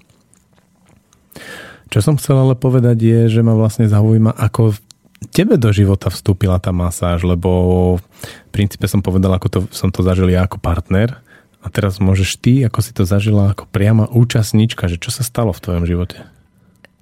Mm, prednedávno som bola u Veroniky v noci mm-hmm. a tam som veľmi veľa povedala, tak nechcem sa opakovať, aby ak sú poslucháči tí istí. Tak o čom si nehovorila? Tak si to môžete nájsť v intimite z minulého týždňa. Ale o čom som nehovorila, bolo, že... Uh, ty si vlastne napísal ten mail tým našim chlapom a som presvedčená, že iba to bolo narýchlo a že ich to zaujalo a že iba tento termín im nesedel a ja verím tomu, že prídu alebo že sa stretnete a budete o tom hovoriť. A vlastne môj partner povedal, že nie, že u nás sa nič nezmenilo vlastne po tejto masáži.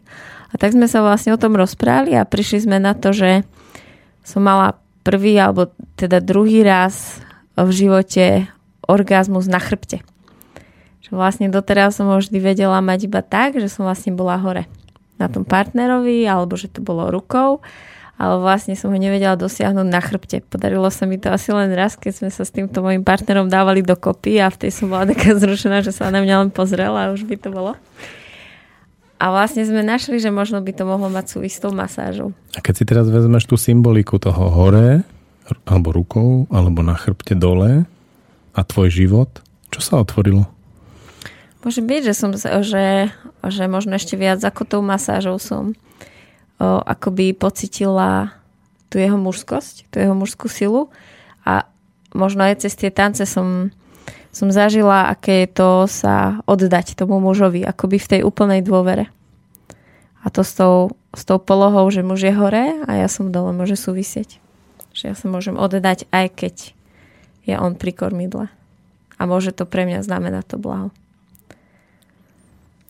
No ja to niekedy volám, že niekedy sú orgazmy také oddrené, že vlastne je to ako onania pomocou partnera a niekedy sú také, že naozaj spontánne prídu v naladení, nadšení a hlbokej intimite.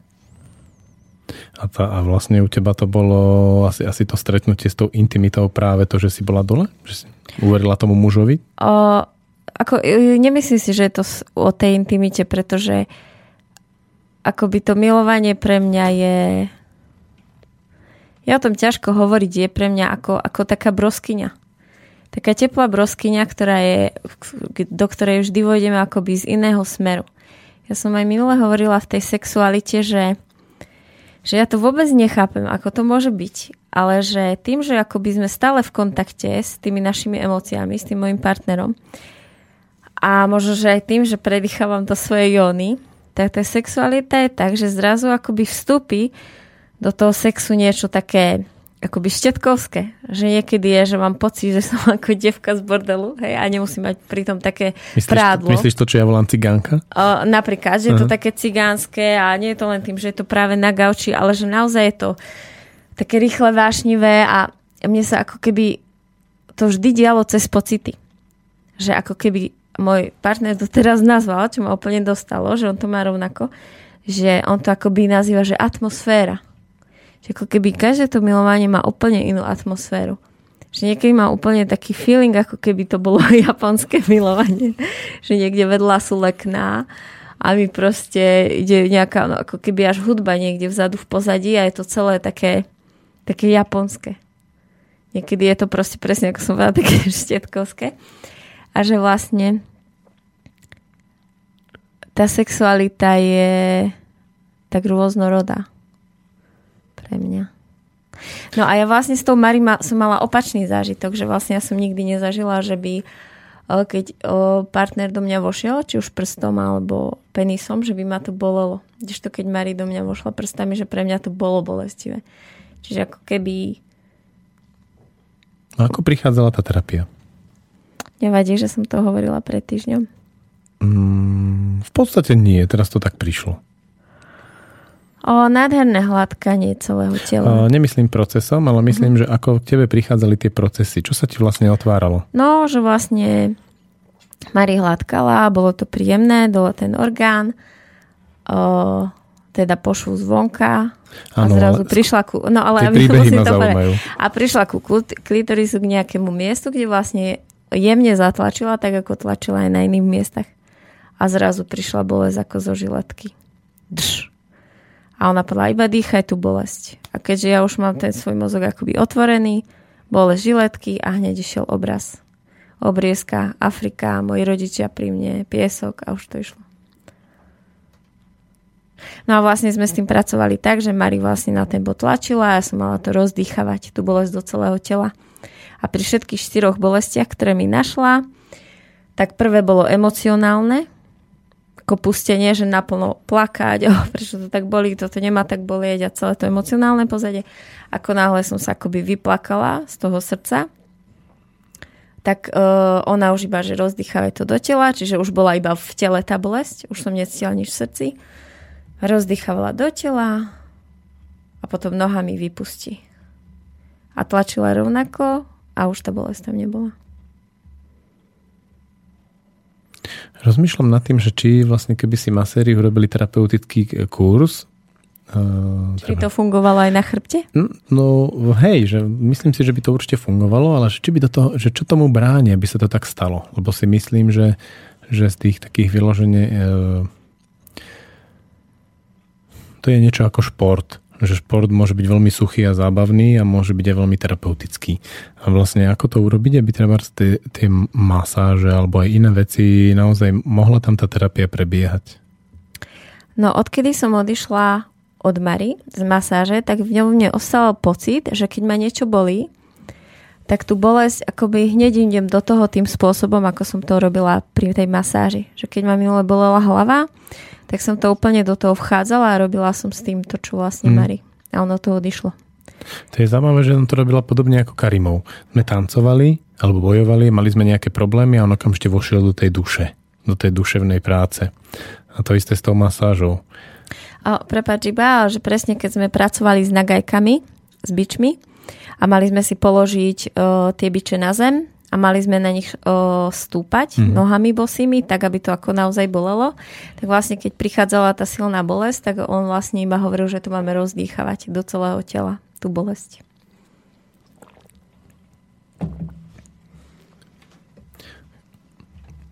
Na gajky mi celkovo pripadajú biče, také krátke, metrové, kožené. Ako veľmi dobrý materiál na prácu s bolesťou, lebo bolesť mám pocit, že máme veľmi zaseknutú, že už vlastne veľmi malá bolesť je pre nás fatálna. A deti to vnímajú obzvlášť zle. A keď e, sa s tým robí, tak sa, tak sa otvárajú také, také možnosti tým deťom aj nám dospelým sa s tým vlastne hrať. Pre mňa je teraz veľmi obľúbené dať mojej žene boxerské rukavice a nechať ju do mňa mlátiť a ja len stojím a snažím sa uhýbať a čo najmenšími ako pohybmi E, vykrývať tie jej také pomerne nešikovné údery. A zistujem, jednak, že som veľmi slabý boxer, že veľmi slabo viem uhýbať. A jednak, že e, je v tom oveľa viac takých duševných problémov ako zásekov, že sa toho naozaj veľmi, veľmi bojím. Je to pre mňa hodne liečivé sa s týmto stretávať a konfrontovať, aj keď e, mám z toho vždy polootraz mozgu. Ale ako to je veľká vec sa oslobodiť v tom, napríklad dostať úder, alebo že ma niečo bolí, že to nie je fatálna vec, ktorej môžem zomrieť, lebo to tak máme zažité. Tak ako vlastne sme vychovaní a boli vedení. ešte by som sa ťa chcela spýtať, o, že vždy som sa to chcela spýtať nejakého muža. Tak si dajme pesničku a po nej. Tak daj.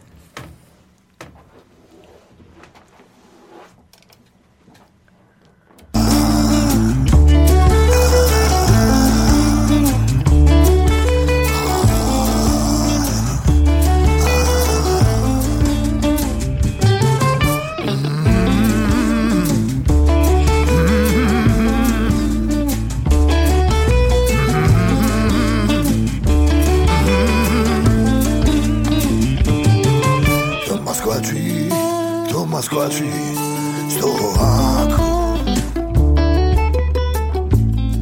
A to mi cestu ukáže, kto ma posle, kto ma posle, tam kam patrí. Sme si dali. A ja už ďalej nemôžem.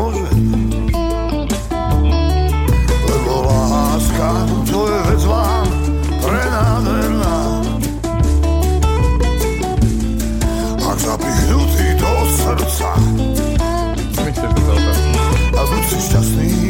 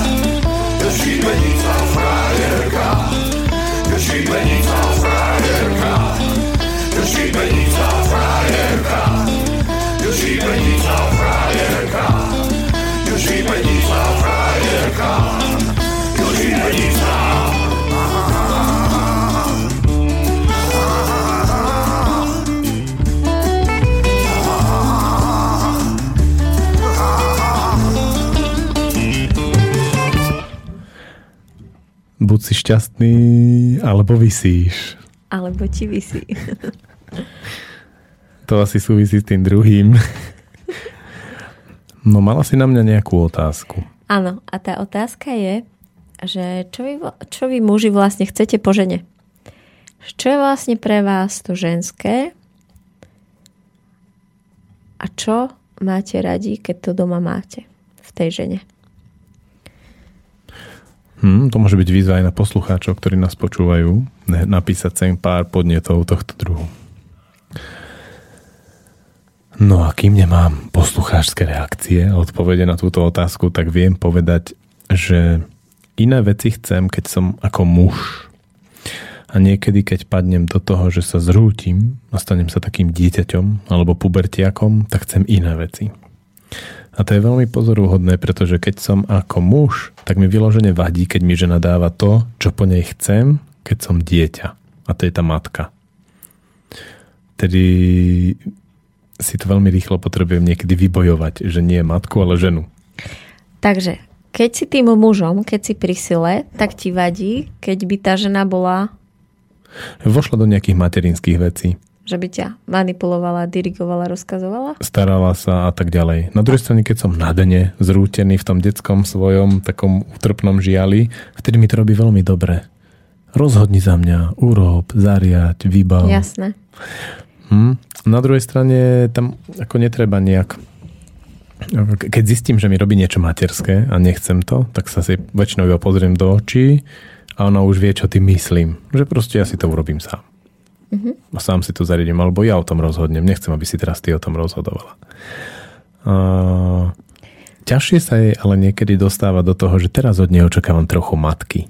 Všimol som si, že pre ňu je hodne pohodlné, keď ju nechávam v tej roli ženy a čím menej je v tej matke, tak tým, sa je, tým je to pre ňu lepšie, ale na druhej strane, keď vidí, že som zrútený, tak občas mi nejakú materskú službu splní. No a poďme k tým konkrétnostiam. Ešte ma zaujíma, ako je to s tým, keď ti žena vyhovie? Máte to radi? Keď žena spraví, čo povieš?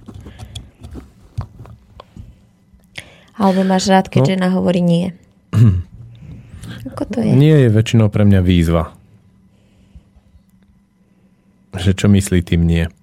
Lebo ja mám také príslovie, ktoré s ňou používam, že vieš čo, pre mňa nie je nie dobré. Pre mňa je dobré povedať áno a takto.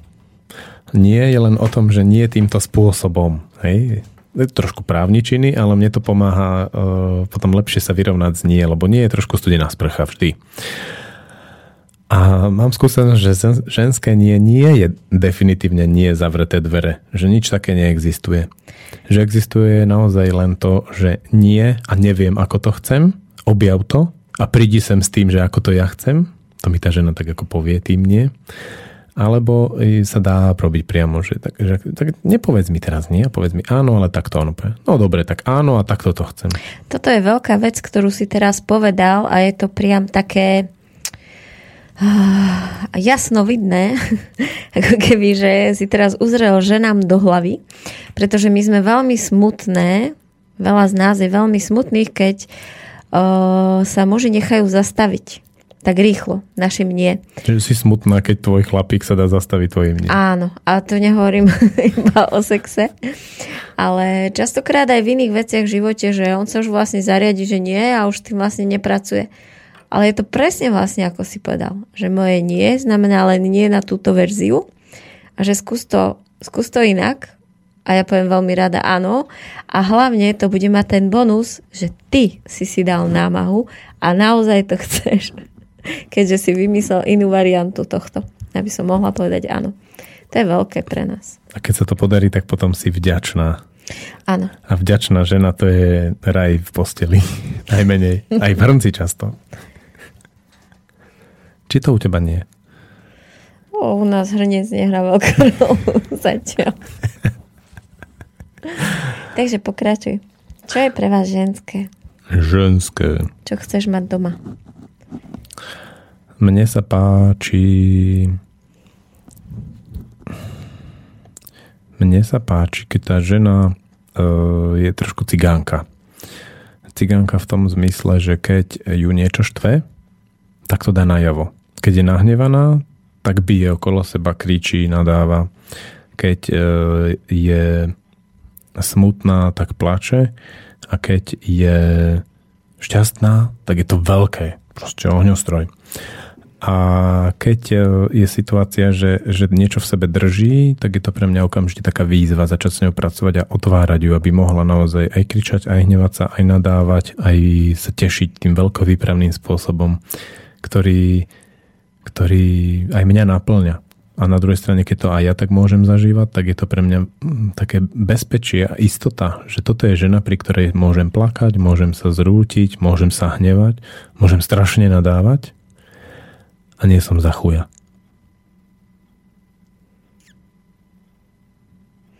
Čím ťa dostala tvoja žena? Napríklad tou masážou? A myslím, dostala ako do svojho srdca. Ja aj do svojho ako, srdca. Ako sa ti dostala do srdca a pod kožu? Ja viem, že to bolo veľké, keď už tam bola. Nepamätám si, ako čím to urobila. Tam bol ťah. Tam bol silný ťah, že takto a s touto. Napriek tomu, že okolnosti neboli úplne najpriaznivejšie, tak eh, to bolo, to bolo tým ťahom. To, to bolo ťahom. Ale ten ťah niečo vytvára a ona musela byť niečím magnetická pre teba. Priznám sa, že do tohto veľmi nevidím že či to bolo niečo osudového, niečo z, trebárs, by som bral koncepciu, že z minulých životov, alebo Pekné to bolo oči. niečo, čo ma čakalo a mám si to odžiť. Teraz ideš do toho akoby filozoficky, že prečo Hej. si s ňou mal byť, ale iba sa na ňu pozri. Ako vyzerá, aká je. Čím ti chutila? Hmm. Čím ti voňala? A mne sa páči aj malé nohy. Hmm.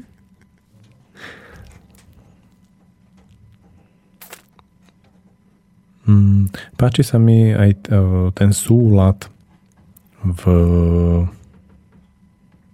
práci.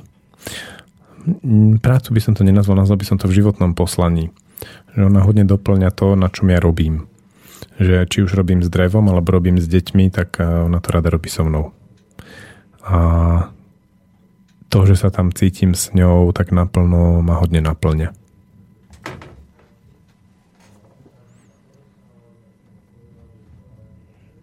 Môžem ja povedať, čo sa ti na ne páči? Jednu vec? A mne sa ešte páči jedna vec, že keď ja vytvorím nejaký priestor, vymedzím mu hranice, ano. vznikne nejaký priestor, tak ona ho vie veľmi nežne a pekne a naplno vyplniť. V podstate bez mojej účasti ho vyplní. No a ty môžeš povedať, čo vidíš. o, presne, v podstate si to povedal, že že ty si presne ten muž, ktorý rád ukazuje ten smer a že tvoja žena, ktorú si mal predtým, že bola ako keby veľmi podobná v tom, že tiež chcela ukazovať smer. A keď som vás vlastne vnímala, vy ste boli ako keby pre mňa obidvaja veľmi zaujímaví ľudia, ktorí proste akoby neustále bojovali o to, že kto, o tú moc. A častokrát som mala pocit, že tam ani jeden nemôže vyhrať, lebo ako keby v tom, v tej svojej schopnosti ste boli ako úplný odraz v zrkadle, ako keby si bojoval s tým odrazom. A kdežto vlastne Tereza je presne ako keby nejaký tvoj eh, druhá časť toho, časť toho puzzle. Že my sme si aj častokrát vlastne hovorili v škole, že ty vlastne prinášaš tú štruktúru, že ty vlastne vymyslíš, že takto, ty to ukážeš a ona to naplní v tej realite. Ona ukáže, ako to vyzerá, to, čo ty povieš, že ako to vyzerá v tej praxi. A že vlastne, ja si myslím, že práve tá jej tvárnosť a to, to že akoby ty si bol ten, ten sochár a ona tá hlina. V tých starých časoch toto pôsobilo tak, ale to bolo také aj moje, aj jej prispôsobenie. A myslím si, že keby som s tým, čo, kde som teraz a ako sa teraz pozerám na mužov, na ženy, kde som so svojou silou znovu stál na začiatku vzťahu s mojou prvou ženou, tak môže byť veľmi spokojný pár. Ale tými procesmi toho učenia sa a objavovania sa sme sa hodne odcudzili. Aj ona, aj ja. A ja mám taký termín, alebo tak jednoducho také povzdychnutie, keď e, je nejaký pár, ktorý vlastne sa takto objavuje, hľadá a počas toho objavovania a hľadania sa odcudzí, citovo sa odcudzia, napriek tomu, že zvonku to môže vyzerať veľmi harmonicky, tak takýto, že to je také e, pokusné, ako prvé manželstvo. Prvý vzťah, pokusný vzťah, kde sa učíš, robíš chyby a tými chybami odpáliš citovo toho druhého, ale aj seba. Ináč štatisticky, keď som si to zisťoval, tak ani druhé vzťahy nevydržia. Vraj až tretie Eh, alebo až tie neskoršie vzťahy štatisticky sú tie, ktoré už potom človek dožije. Tak si povedzme, že tieto sú naše tretie. Neviem, či to dá tak preskočiť ponad ohníčok, hop, a máme to.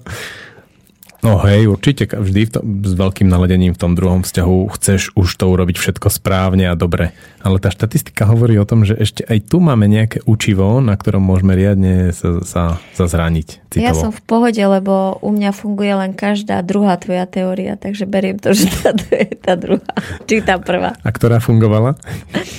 že veľa z toho, čo ty prinášaš ako vizionár, to je už jedno, či je to práca s deťmi alebo celkovo, keď je čo veľa vecí, čo sa vzťahov týka, som sa naučila od vás a od Terezy, lebo myslím si, že veľa v živote dokážeme zažiť, až keď to ako keby uzrieme, že to je možné, že zažijeme ten model. A kdežto mne veľmi chýbali modely toho, že ako môže nejaký pár vyzerať, ako to môže vyzerať medzi mužov a ženou, medzi mužov a ženou, keď sú tam deti tak som veľa od vás načítala v tom čase, keď už som nebola so svojím mužom a ešte som nebola so svojím partnerom a mala som možnosť vás zažiť. Takže tam som sa veľa, veľa akoby odpozorovala, naučila, ale častokrát hovorí, že aj veľmi presvedčivo veci, ktoré, ktoré tak nie sú, takže ktoré by si bola radšej, aby tak neboli. nie, ktoré aj v konečnom dôsledku tak nie sú. Radšej nech tak nie sú pre Boha. Lebo by som musela znovu zažiť rozvod. A ešte ďalšieho chlapa, ktorý je niekde vo vzduchu si vychovávať. O, to je bolo hrozné. Náš dneska som si spomenula na to, som to hovorila Ičovi, že po mojom prvom dieťati, keď som veľmi chcela počnúť to druhé s mojim manželom, som bola u takej veštici alebo takej pani, ne, neviem ako ju nazvať. A ona mi povedala, že ale ona tam vidí iného muža. Ako nie je teraz, ale bude tam. A to veľmi naboralo moje plány, lebo ja som bola pomerne šťastná v tom vzťahu, tešila som sa na druhé dieťa a úplne som to vytesnila, vygumovala, vyškrtala z toho, že som to vlastne nepočula. No aj hľa. A aj tak to prišlo. Dobre, Aleško. Máme tu ešte... nejaké mailiky, poďme si ich pozrieť. Ahojte, počúvam vás a musím povedať, že vaše relácie sú veľmi inšpiratívne. Prichádzam na veľa súvislostí týkajúcich sa mňa, mojej partnerky a mojej céry. Zistujem svoje strachy a učím sa ich nebáť a brať ich ako príležitosť posunúť sa ďalej. Žiaľ zistujem, že mám pred sebou kopec práce. Veľká vďaka, poslucháč Pavol. Oh, toto nám pohľadilo No, tá veľa práce v podstate je vždy, pretože si myslím, že to, to je väčšné.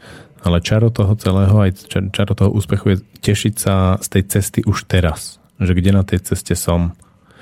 Lebo mať pred sebou taký ten, že teraz ešte musím robiť veľa práce, aby som sa niekde dostal, je ťažké v tom, že jednak mám pred sebou veľa práce a to je ťažké a jednak, že môžem sa niekde dostať, kde tej práce bude menej. A to si myslím, že nefunguje. Myslím si, že skôr funguje, že tie úlohy, ktoré budú pred nami v tom čase budúcom, budú ťažšie, náročnejšie, budú iné, ale môžeme sa naučiť mať radosť tej cesty, ktorá je taká dobrodružná, aká je. Džungľa. V podstate stále menej istôt a stále viac e, vecí, ktoré treba nacítiť.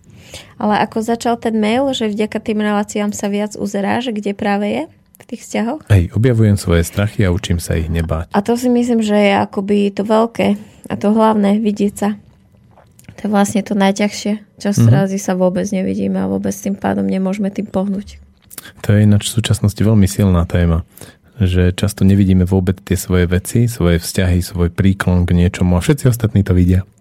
Aj cudzí ľudia pozrú na mňa a vidia to. Ale veď ja si vždy hovorím, že raz za týždeň by sme sa mali stretnúť a hovoriť si, že ale, že ja vidím toto, ty vypeš Maťa, ja vidím toto. Presne Maťa, Maťa je ako... A ty potom povieš, no, ale to je tá druhá teória. Máme ešte jeden.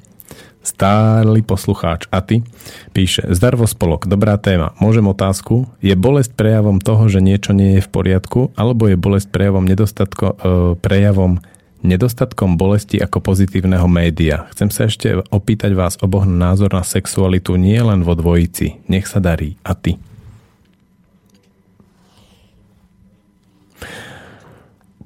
Tak ja začnem od konca. Uh, sexualita nielen vo dvojici. Um, to bolo veľký objav toho tretej časti toho tanca, čo sme tancovali, že som zistil, že keď je to teda už aj v ľudových tradíciách, že sexualita nepatrí len do tej dvojice, ale patrí do celej komunity, takže naozaj sa počíta s tým, že muž e, sexuálnu silu naberá nie len z toho vzťahu, v ktorom je, ale proste z celého okolia situačne, ako to je, stretnutiami so ženami aj s cudzími. Avšak e, tie stretnutia, znovu podotýkam, nemusia byť sexuálneho charakteru. Naozaj stačí sa len stretnúť, pozrieť do očí, zaiskrí to, nadýchneme sa navzájom tej svojej tej, tej príťažlivosti, tá príťažlivosť odznie a nie je to niečo s tou ženou, ale je to niečo ako s univerzálnym bazénom sexuálnej energie, alebo ako to nazvať. Hej, bazén sexuálnej energie je dobrý. A keď si z neho takto nadýchnem, tak potom zrazu aj doma s tou mojou sexuálnou partnerkou to funguje dobre. Nielen vo dvojici. No ak si myslel grupáč, ten som nezažil. Fakt nie. Grupáč nie? Nie. Pá. Nie. ale ja viem o tom. Nie, to bolo také poihrávanie sa, ale nič konkrétne. Dobre, tak môžem ja povedať môj názor. Mm-hmm. Môj názor je taký, že na ceste grupáč určite môže byť super na ceste človeka. Viem si predstaviť, že ja ako taká slobodomyselná za nejakých okolností, možno niekde na vysokej škole, keby k niečomu takému prišlo, keď som Počkaj, práve... prečo na vysokej škole? Lebo to je taká hnusná pôda. A, lebo už nie som na strednej, kde som ešte tak mierne zablokovaná a, spo, a zistujem, čo je muž, čo je žena, spoznám tú sexualitu. A ešte vlastne to bola napríklad fáza, že som nemala práve nejakého stáleho partnera, že by som nemala frajera, lebo určite by som to nedokázala, že ja, môj frajer a nejaká tretia, ako to v žiadnom prípade. Ale nejakí dvaja kamaráti, ktorí by boli pre mňa príťažliví a že v rámci nejakej flaše, že by niečo také prišlo, viem si predstaviť, že by som si to užila a nejako by to nezranilo moju dušu. Čiže pre teba je dôležité, aby tam nebola druhá žena, konkurentka, súťažiaca, no ale aby tam boli dvaja chlapci. Určite. Ja, ak, tak jedine tak. Alebo mohla by tam byť kamarátka. to si vlastne tiež vie predstaviť. Bývala. Ale, ne, ale ten muž, ktorý by tam bol, by nemohol byť môj frajer. Že by tam nemohla byť žiadna rivalita, že on je kamarát, ona je kamarátka a takto si to užijeme. Viem si to predstaviť v nejakej fáze môjho života v terajšej fáze si to neviem predstaviť za žiadnych, absolútne žiadnych okolností, lebo keď som vo vzťahu, kde je tá, tá intimita, tá dôvera a to celé naše nastavenie tej sexuality, pre mňa je to ako posvetný chrám, kde by som určite nechcela nikoho pustiť. Nevedela by som v tom hmm. žiadny prínos aktuálne. Pre mňa je hodne zaujímavé pozorovať moju vlastnú žiarlivosť. Ako mám také šťastie alebo smolu na partnerky, počkaj, musím si to zaklasifikovať. Nie, nemusím si to zaklasifikovať. ktoré boli hodne verné. A tým pádom som mal veľmi málo možností spoznať tú vlastnú žiarlivosť. A to je vec, ktorá, to je ako nejaký diabol vo mne, že aké by to bolo, keby tá moja žena sa tak pozrela s takým zalúbením na nejakého chlapa. Raz sa to tak polo stalo, ale nie úplne. Takže som si to nemohol nechať prejsť telom ten výbuch tej žiarlivosti. Tu, to, to musí byť, podľa mňa to je riadna príroda, keď pozorujem tie žiarlivé ženy alebo žiarlivých mužov, tak to musí byť peklo. Ale, ale ja by som to peklo to nevyslal teraz s veľkou vášňou, lebo za rohom si ťa to počká. A neprajú ti to. že tí, ktorí to zažili, tak eh, sa tomu radšej vyhnú, hej? No ale ja, ja tvrdím, že, sa tým, že to je prírodná sila, že to je ako, ako, mm, ako prírodný úkaz, s ktorým sa dá nejako žiť. Hej? Však tu je tá situácia, že poďme to preorať a že takto so žiarlivosťou. Vidím, že dýcha, že ty si to asi zažila. Áno, áno, ale je pre mňa zaujímavé, že 31-2 rokov môjho života nič. Neexistovala táto téma v mojom živote a s mojim novým partnerom prišla, takže Takže pre teraz mňa si je to také úplne nové. Vášnivo žiarlivá. Nový, hej, je to pre mňa úplne nový pocit, v ktorom je to presne tá nevyšla pána džungla. Máš tam ešte niečo, lebo ja mám na teba ešte jednu poslednú otázku. Mali sme to s tou bolesťou, že či je bolesť prejavom toho, že niečo nie je v poriadku, alebo je bolesť prejavom nedostatku bolesti ako pozitívneho média. Že nedostatok vnímania bolesti ako pozitívneho média. Chceš po mne, aby som začal aj? Povedz, ja s tou ja bolesťou to mám okay. ešte rozrobené. Hmm. Myslím si, že to máme dosť choro nastavené, že už aj veľmi slabá alebo malá bolesť je pre nás naozaj e, hrozná. Trošku to cítim na pôrodoch. Rozprával som sa s dulami, ktoré vedia naozaj pôrody urobiť tak, alebo pomôcť ženám e, k vlastnému vedeniu pôrodu, že, že dosahujú orgazmy počas pôrodu a nebolí. No a potom poznáme tie scény z nemocnice, kde ženy 16 hodín vrieskajú od bolesti. A je mi jasné, že to súvisí trošku s nastavením celého toho, tých žien, ale aj toho sveta okolo žien, prijatia zodpovednosti a ďalších vecí. No a takto to môže byť naozaj veľakrát aj v chorobách a v bolestiach a v zraneniach, ktoré zažívame a podobne. Že veľa tej bolesti je zbytočné a s iným nastavením, mentálnym, duševným, pocitovým by to bolelo menej alebo vôbec. Napríklad si myslím, že v stredoveku tá téma fungovala úplne ináč, a už len to, ako fungovala celá, celé tie, tie procesy tortúre, vypočúvania a podobne, hovorí o tom, že ľudia s tou bolesťou boli úplne ináč zžití ako my dnes. No a Mm, bolesť môže byť veľmi silné pozitívne médium. Ja som zažil párkrát bolesť ako taký, taký vzrušujúci prejav, v, treba, keď sme v tej sexualite, tak tam. Alebo zažil som to, ako dobrá facka od kolegyne vyriešila veľa. Hej? Že Moja? proste, aj moja. Tvoja, tvoja nie. Ale veď to som, mal, to, to som mal tak hravo vždy. Ale stulip som to tak mal. No, že, že, že to naozaj sme si tým, že ona mi tým povedala veľa a ja som cítil, že tým, že mi to mohla takto povedať, tak to vyriešilo veľa. Odtedy sa rád nechávam otlkať ženami. Aj dnes som dostal riadne. A nagajkou. A teraz ide o to, že, že keď e, sa to tak pustí, tak vlastne je to iba bolesť nie je to, že až bolesť, ale je to iba bolesť. Hej, ja veľmi rada som tam, keď pracuješ s tou bolesťou. Menej som rada, keď pracuješ s tou bolesťou na mojej vlastnej koži, ale je to pre mňa veľké to vidieť, ako to funguje u detí a ako to funguje u mňa. Hej, som rada, že som pri tom. Pre mňa je tiež fascinujúce pozorovať, ako si tým vlastne získava človek rešpekt detí alebo aj žien, keď znesie pár úderov. Že v podstate e, často, ča, často, často je taký, pod, taký pohľad, že keď sa dvaja bijú, tak vyhrá ten, kto tomu druhému naloží. Ale to nie je celkom pravda. Kľudne môže vyhrať aj ten, kto si nechá naložiť, alebo kto prehrá, ale proste sa postaví a je v tom taký hrdý. Myslím, že trošku je tá téma otvorená v mojom veľmi obľúbenom filme Klub bitkárov, Fight Club, kde je tá kľúčová scéna, ako chlapík v podzemí si dá naložiť majiteľom podniku, ktorý chce odtiaľ vyhodiť a ten majiteľ podniku, keď vidí tú jeho silu, ako je tam dobitý, krváca a tak ďalej, ale stále to trvá na tej svojej požiadavke, tak im nakoniec dovolí sa tam stretávať po večeroch ďalej, pretože napriek tomu, že mu naloží, ho nezloží, nezlomil. A to je, to je ten princíp. A ten som viackrát zažil, že aj môj starší syn, keď mi párkrát naložil a videl, že nesiem a že môže nakladať ďalej, tak skončil a uznal teda, že ešte som naozaj otec a že treba ma počúvať a že hierarchia. No a moja žena radá často. Hej, naplnil sa nám čas. Môžem ešte jednu otázku, či už na budúce? Na budúce, aspoň budeš okay. motivovaná sem prísť. Ja mám tiež ešte sebe veľa z toho Karimova, čo si mi dnes sekla. OK.